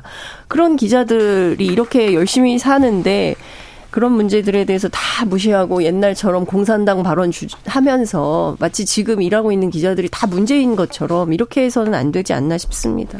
저는 이동관 대협력 특보가 방통위원장으로는 적절하지 않고 이런 사람은 임명하면 안 된다는 생각을 갖고 있어요. 네. 왜냐하면 지금까지 나온 의혹과 지난 MB 정권 때 홍보수석으로 하면서 여러 가지 방송장을 하려고 했던 여러 가지 행동들을 보면 이분은 방통위원장 자격이 없는 것 같아요. 그래서 대통령께서 이런 결정한 부분에 대해서는 상당히 잘못됐다라고 강하게 비판을 하고 싶고 대통령이 서울 중앙지검장 시절에 국정원 맞아요. 국정원의 언론 장악 그 청와대 언론 장악에 대해서 수사를 했어요. 그래서 이분에 대해서 잘 알 텐데 임명했습니다. 네, 그냥 그런 것들 무시하고 일단은 공영방송 KBS, MBC 정상화 시키자. 그 정상화는 우리 뭐 좌편향 되어 있는 패널들, PD들, 뭐 본부장들 다 바꾸자. 뭐 그렇게 판단하고 생각하는 것 같아요. 그래야 내년 총선에 유리한 기본적인 환경과 구도를 만들 수 있다라고 생각을 하니까. 본인과 뜻이 다르면 이게 좌편향입니까? 근데 저는 기본적으로 문재인 정권 하에서 대단히 KBS나 MBC 같은 경우에는 당시 문재인 정권과 민주당에 편향적이었다라고 느꼈어요. 저는 그때 국민의힘 네. 계열의 정당에 있었는데 네. 사장을 쫓아낸 것부터 시작을 해서 국민의힘에 출입했던 기자들을 되게 좌천시키고 여러 가지 보도 내용에 있어서도 문재인 정권이나 아니면 민주당에 불리한 것들은 축소해서 보도하거나 국민의힘에 불, 유리한 것은 보도를 안 하고 불리한 것은 과대해서 보도하고 이런 느낌을 받고 있었거든요. 그것을 국민의힘에서는 당시 비판을 많이 했는데 똑같은 일을 하겠다라는 것은 대단히 부적절하고 잘못됐다라고 말씀을 드리고 민주당도 할 말은 없다고 생각이 들어요. 왜냐하면 본인들이 문재인 정권 딱 들어서면서 방송법 그리고 공영방송 지배구조 개선 하겠다라고 네. 약속을 했어요. 근데 자신들이 20년, 50년 집권할 것 같으니까 그러한 제도적인 개선을 하지 않았단 말이에요. 안 했죠. 그런 상황에서 지금 이동관 특보 방송 장악하려고 하는 거 아니야? 이렇게 민주당에서 공격을 하는 것이 네. 그렇게 큰 울림이 없는 거예요. 너희들은 뭐 했냐? 그 주장에 네. 천만 배 동의합니다. 네. 어, 당시에 민주당이 예, 민주당이 그 개혁 정권임을 자임하고 스스로 촛불 정권임을 자임했다면 개혁 입법을 지체 없이 추진했어야 됐다. 그렇죠. 그렇게 하지 못한 후과를 그렇죠. 지금 이렇게 당하고 있다. 그 네. 점에 대해서는 민주당이 진짜 통절한 반성을 해야 된다라는 생각이 좀 듭니다. 네. 그런데 그와 별도로 네. 지금 뭐 민주당 정권에서도 방송 장악이 있었다 이렇게 역공을 펼치고 있는데 어 2017년 문건 얘기를 하는 것 같아요. 그때 당시에 민주당에서 작성했던 뭐 소위 얘기하는 언론 적폐 문건 같은 경우는 그냥 실무 단위에서 있었던 거고요. 그렇지만 이동관 수석이 있었을 때 국정원 문건은 2017년도에 국정원의 그렇죠. 어, 불법 지시. 사찰 이 수사했었고 그 수사의 지휘자가 바로 어, 윤석열 당시 서울중앙지검장이었어요. 다만 방송법은 공소시효가 5년, 그 다음에 이제 공무원 직권남용은 공소시효가 7년이기 때문에 그래서 이동관 수석이 기소가 안 됐던 것이지 잘못이 없어서 기소가 안 됐던 게 아닙니다. 네. 그러면 본인이 수석이었던 시절에 있었던 문제들에 대해서 반성하고 잘못됐다는 것을 인정을 해야지 내 잘못 그때 나 기소도 안 됐잖아 내 잘못 아니야 이게 옳은 태도냐는 겁니다. 청와대 국정 장악 그리고 방송 장악에 대해서 누구보다도 문제 의식을 갖고 열심히 수사했던 사람이 있습니다. 그때 검사가 아, 이동관 수석, 수석 그리고 그 청와대 그리고 국정원의 이 그 비리 카르텔에 대해서 엄청나게 신랄하게 비판했던 검사가 있습니다. 윤석열 검사였어요. 아 근데 저는 문재인 정권 하에서 방송을 장악하고 편향시키려고 했던 모습에 대해서 비판을 자, 알겠어요. 끝났어요? 아니요. 그 빨리 넘어가야 돼요. 아. 휴가 휴가 얘기해야죠. 아 휴가 좀만 해. 30분 주세요. 아, 아, 그랬는데 네. 지금 와서 문재인 정권 하에서 그렇게 방송장 하려고 했던 모습에 대해서 비판하지 않았던 분들이 네. 이제 와서 윤석열 정권 방송장에 대해서 비판하는 것은 저는 그건 맞지가 않다고 생각이 들어요. 저는 비판할 자격이 있어요. 알았어요. 알겠습니다. 자, 윤석열 대통령 휴가 갔습니다. 네, 저도의 추억을 만들 것 같습니다. 네, 내일부터 8일까지 6박 7일이라고 합니다. 그리고요, 여야 대표도 나란히 휴가를 갔습니다. 김기현 대표는 해외를 해외로 가셨나요? 베트남 가셨고요. 자, 휴가 갔다 와서는 조금 달라져야 될 텐데. 그럴까요? 어찌, 어, 어찌 될까? 이번 휴가가 휴가 가서 또 사람들 만나고 또 다른 사람들 만나고 또 구상하실 거 아니에요? 그렇겠죠. 그리고 뭐 휴가 갔다 온다 한들 또 휴가 사이에 또 얼마나 많은 일들이 있을 것이며 아, 그렇죠. 네. 무슨 갔다 와서 갑자기 뭐 친해져가지고 여야 협치하고 이럴 가능성 빵 프로라고 생각합니다. 네. 가서 서로 어떻게 더 괴롭힐까 이 고민을 하다 오겠죠. 네. 저는 그럴 거라고 보고요. 중요한 건 저는 작년에 휴가 갔을 때 나 휴가기 때문에 그때 누굽니까 그 저 누구죠? 미국에서 갑자기 그 하원 아, 의장 그렇죠. 갑자기 이름이 생각이 안 나네. 그 여성 아, 하원 의장이 예, 왔었는데 왔는데 안 만났죠. 만났- 아, 네. 펠로시, 낸시 네. 펠로시 하원 네. 의장이 왔는데 휴가 중이라 그래서 안 만났어요. 근데 네. 다행히도 이번에는 어쨌든 중요 일정은 처리하겠다라는 입장이기 때문에 이런 방식으로 어 국익과 관련해서 놓치는 일은 좀 없었으면 좋겠다. 이런 당부 말씀을 좀 드리고 싶습니다. 소장님? 전 대통령이 6박 7일간 이렇게 길게 휴가 가는 건 처음 보는 것 같아요. 어, 그러네요. 네. 길기는 길어요. 그러니까 잘 쉬시고 네. 국정 운영 열심히 잘 해주시기 바랍니다. 네, 알겠어요. 네. 또 이재명 대표한테도 얘기를 해주셔야죠. 이재명 대표님은 아주 고민이 많으실 것 같아요. 네. 진짜 제가 이번에 그, 뭐, 10월 달 사퇴설에 대해서 얘기를 하고, 얘기를 들으면서 이재명 대표가 많이 바뀌었구나라는 생각이 드는 게 뭐냐면, 본인보다는 당과 진보 진영을 먼저 생각한다라는 그러한 얘기를 들었어요. 내가 뭐, 방탄하고 감옥 가고, 그런 거보다 민주당이 선거에서 지고 내년에 총선에서 다수당이 못 되고 이런 것들이 더 크게 걱정된다라는 얘기를 듣고 아 이분도 이제 정치적으로 많이 성숙했구나 그런 생각이 들거든요. 그래서 이제 휴가 때 정말 고민이 많겠죠. 곧 이제 영장 실질 심사 받으러 가야 될 수도 있는 것이고 9월 달에 선거법 관련해서 정말 유죄가 나올 수도 있는 부분이고 그런 부분에 대한 고민이 되게 깊을 것 같아요. 그러니까 가장 무거운 휴가가 될 거라고 생각해요. 이재명 대표 입장에서는 당장 8월에 올 수도 있고 영장 청구가 말이죠. 그럼 또 교란이 될 거고 그 문제에 대한 걱정이 걱정이 당연히 있을 것이고 돈봉투 또두 의원들 영장 재청구된 것도 있고요. 네. 그건 별로 이렇게 막 고민을 많이 하고 하진 않아요. 아, 그렇습니까? 네. 본인 문제가 크니까. 네. 네, 그래서 제가 보기에는 전반적으로 보면 그래도 그 민주당 역사상 가장 많은 득표를 한 대선 후보였어요. 예. 그렇기 때문에 왜 전체에 대한 국가에 대한 책임 이런 게 없겠습니까? 당연히 그런 생각이 있을 것이고 어 이후에 전국을 생각할 때 답답함이 더 클 거고 그거 말고도 뭐 경제 문제 그다음에 이동 관발 그 언론 정책 문제 그리고 후쿠시마 오염수 안 끝났거든요. 뭐 기시다한테 답장도 아직 못 받았고 뭐 이런 상황이기 때문에 전반적인 뭐 상황을 놓고 볼 때 이재명 대표 입장에선 정말 고민이 많은 휴가가 될 것 같다. 책 다 못 읽을 것 같다. 김기현 대표 휴가는 뭐 별로 언급이 안 되는 것 같고 의미가 음. 없는 것 같은데 저는 이재명 당대표에게 좀 한번 건의드리고 싶은 게 있는 게 어떤 뭐냐면 비명계 인사들 많이 좀 만나셨으면 좋겠어요. 좀 편하게 소주 한잔 하시면서 얘기도 들어보고 음. 여러 가지 윤석열 대통령한테 왜 자꾸 그냥 어, 친한 사람만 만나느냐 그렇게만 비판하잖아요. 그러니까 본인도 좀 한번 허심탄회하게 얘기할 수 있는 네. 기회를 잡았으면 좋겠어요. 그 정보 차원에서 제가 조금 말씀드리자면 민, 그 비명계 친명계 가리지 않고 의원들은 다 만나고 있는 걸로 알고 있습니다. 네. 이재명 대표 가리지 않고 만나는데 중요한 건 내부 화합 이거는 좀 잘 안 되는 것 같다. 그러니까 생각이 네, 좀 많이, 많이 다른 달라서, 것들. 네. 7007님께서 대통령도 정치인들도 휴가는 가셔야죠. 가셔야죠. 그런데 이건 기억해 주세요. 지금 이 순간에도 수재민들 폭염 속 컨테이너 텐트 속에서 힘겨워하고 있습니다. 이렇게 길게 갔나 했는데 6박 7일씩 가는 게 좀 대체적인 그 대체적인 휴가 대통령 휴가였나 봅니다. 문재인 대통령도 6박 7일 이렇게 간 적 있었네요. 어, 그렇군요. 네. 그 죄송합니다. 잘못 알았어요. 그 얘기는 또 바로 잡고 가야 되겠습니다. 네. 아, 두 분도 휴가 가셔야죠. 저는 어차피 뭐 이동관 특보가 방통 현장 되면 10월 달쯤에 방송 네. 잘릴 것 같고 저 KBS도 못 나올 것 같고 그런 생각이 들어서 왜 그런 소리 하세요?